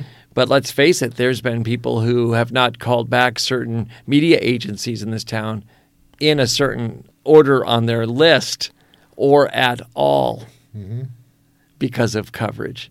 yeah, And that, when we started this business, didn't happen, I don't think. I think that they had to own up to it or they get called out in their publication. Right. And again, the public has no idea this is playing out almost every time we come to work. exactly. This is a possibility. that that game you have to play is like, okay, is it worth it to do this? Yeah. Or if I don't, sometimes that's powerful. You tell the source, okay, I'm I'm not going to do this, I'll hold back for now. and then you're going to get more more. Uh, you know, they're going to tell you more later. Yeah. and knowing when to do that. uh, That's the Uh, art was a candidate journalism. over my career. There's a candidate that was ill and had to step out of a campaign Mm-hmm. that was going to be a contender. Oh, okay. Um, and uh, I knew about it on a, a, on a source. Yeah. And I waited until they held their announcement. Mm-hmm. But I could have gone on the on the moment. Yeah. And in these days, this is before Instagram and Right. Twitter and Facebook. These days, you know, you would be nervous to grab your phone and tap tap tap. Guess what I heard? Mm-hmm. You know, and that's a hard one. But especially when it comes to health, I'll just say I'd rather be second than first. Yeah, I had something similar on the city council a long time ago, and I decided not to publish it um, and just sort of wait for it to play out on its own because um, you know scoops are great, but you don't want to scoop where you're actually you know invading somebody's privacy um, for for not legitimate reasons, or you know it's like something that should not be in the Yeah. public eye. And uh, a lot of times, jour- people really respect you for those decisions. You know, there's a lot of distrust for the media, and if you can remind them, hey, like I, I'm a human being too, that really goes a long way. Or, or let's just say, oh, if you see a city council member getting a ticket, Mm-hmm. is that news? That's what the ticket's for, I guess. Yeah. Um, if they get a DUI. DUI, it becomes news, right? Um, they're held to a higher standard. Yeah. But if they get a ticket for, I don't know, let's just say, you know, wrong lane change, you know, how much do you want to put that on and where do you measure that and who's going to, you know, salivate over that like, oh, gotcha. There's Some gotcha journalism that just is, you know, it's not who you want to be. It's not who you, journalists should be. All right, it happened, you know. Right. But you know, what's the benefit? What's the next day going to be like? Oh, I was the journalist that got the aha shot. Uh, I'm not so satisfied with that. Yeah, and you run the risk of, you know, if the mayor gets anything, probably it's a story. Yeah, But yeah, I mean, those that's but that's the. Isn't that so much fun? It's like knowing when to and when not to, and and some of our politicians are quite characters themselves. I mean, uh, there was something very, uh, you know, warm and motherly about Marty Blum. I mean, who could not like her? But Right. but there were some journalists in town that didn't like her and made that known. that's a whole other podcast. Right. that one. and and even Helene was a character. Uh, she was a strong mayor, a liked mayor, but then she would also sing karaoke, and Yeah. she would also dress in a wacky costume for Solstice. Solstice, This is a pretty bizarre city, right. right? Um, so uh, how do you measure that? You know, Yeah, I never. I've only heard of the legend of Helene's voice. Oh, that you know, apparently she's got a very good singing voice. I've I've never heard it, but so I'll reveal to you exclusively on this podcast that. She was, uh, I believe, in the early stages of running for Congress, and I was at a party with her birthday party, uh, not uh, with her, but I had attended and she had attended, so we were both present. Yeah. we did not go together, and there was karaoke at the party, and she wanted to sing something with me, and sh uh, somehow in the course of everything, the, the Sonny and Cher song "I Got You, Babe." oh, what a great one! was Uh-huh. going to come up, and I said, "Oh, I can sing that song." She goes, "I'll be Cher and you be Sonny. We'll sing I Got You, Babe." Uh-huh. You know, and I said, "Oh, wait a minute. This is going to get out on social media, and you're running for Congress, and I'm the Uh-huh. reporter, and you're the mayor. So, you know, forget that." Right. And so we never did it. never did it. Yeah, you remembered. Yeah. So I'm, but you see, you can't even have fun at a birthday party right. in a private house in a living room with a wacky karaoke He's in machine. her pocket, right? You know. Was it Salud would have Yeah. called you up? Well, you got to sing karaoke with me now too. Yeah. and so I ended up singing um, a solo version of uh, "Light My Fire" by the Doors. Oh, cool. And so that got out there. There's a version out there, and I've what also she sung sing? it. Uh, "Love Shack." Oh, okay, cool. And when she hit "Tin Roof Rusted," she nailed it. Uh huh. Very cool. yeah. Yeah. And I've seen her sing that with a band too, uh, places. So people don't. You know, there's just that's the fun stuff about this. I don't know. And again, that didn't get on TV. That was just the life that I walked into. Yeah. Well, John, I really appreciate you taking the time. It's been it's been totally awesome. So if you want to sing karaoke, we can do the Blues Brothers or something together. I hope I didn't overtalk uh, on your uh, bandwidth. And there's No. more down the road another time, anytime if you want to pop me in. Well, just talking about the old journalism stories, you know, the just that, and you know the things we did, and you know we're talking about my old days at the News Press and Mike and you know St- just Steve and all those. I go all the way back to uh, Ray Borges Okay. and Bob Ponce Oh yeah. and Rafael Maldonado, Steve Still Malone, Len Wood, and Mike Eliason. Uh-huh. Those would be the names. Hope I haven't missed anybody. Jerry Rankin, of course, was a reporter for the Reagan administration, uh, Yeah. Mm-hmm. the Reagan trips, and I was here during the Reagan years. And as a young reporter, that was really to die for. I mean, like, wow. Whether no matter what where you fall politically, to, to come into a town and have the president like vacation here, and you get to do barbecues and interviews with the White House press corps back in the day. So Steve, Steve Malone and I went to uh, uh, the Reagan Ranch one time. Yeah. he loved Reagan, you know, and uh, we drove up there. Just the the stories. I mean, that's the thing. Go, sorry, going back. You know, when you're a young reporter, to be able to hear those stories, you remember them forever. You know, the stories he would tell about you know his Secret Service experiences with the Reagan Ranch and that sort of thing. You know, Mike Eliason for Fourth of July story. They told us come up with a Fourth of July story, a new angle, and so Mike and I drove from the county line to the other county line, Santa Barbara, and he, Mike's like, "Okay, I got these little American flags, so we're going to go and we're going to we're going to put the flags in the hands of everybody, and you're going to ask them what does the Fourth of July mean to you, and I'm going to take pictures." and that story was crazy because literally it's like person on the street. We would just Yeah. drive around and be like, let's go talk to that person. Yeah. Let's go, you know. So we went to like the craziest places and and did those things, you know. And I just in this era of like independent contractors or part timers or it's just like I just don't think that happens, you know, anymore. Now, a part of our story, our journalism, is to go to a, a set type of an interview or, or a meeting, and some of it is literally just going up to people and getting their opinion about something, and that's a really raw uh, experience. Uh, and it's even more so when you're carrying a camera, um, and that is, you know, a pivot from, you know, a certain structure in journalism people think about from meetings and some of the other things. But that is just uh, sometimes where you get your best stuff. Yeah. But it's also quite hard to go through person after person after person after person before you get your soundbite that I think tells the story.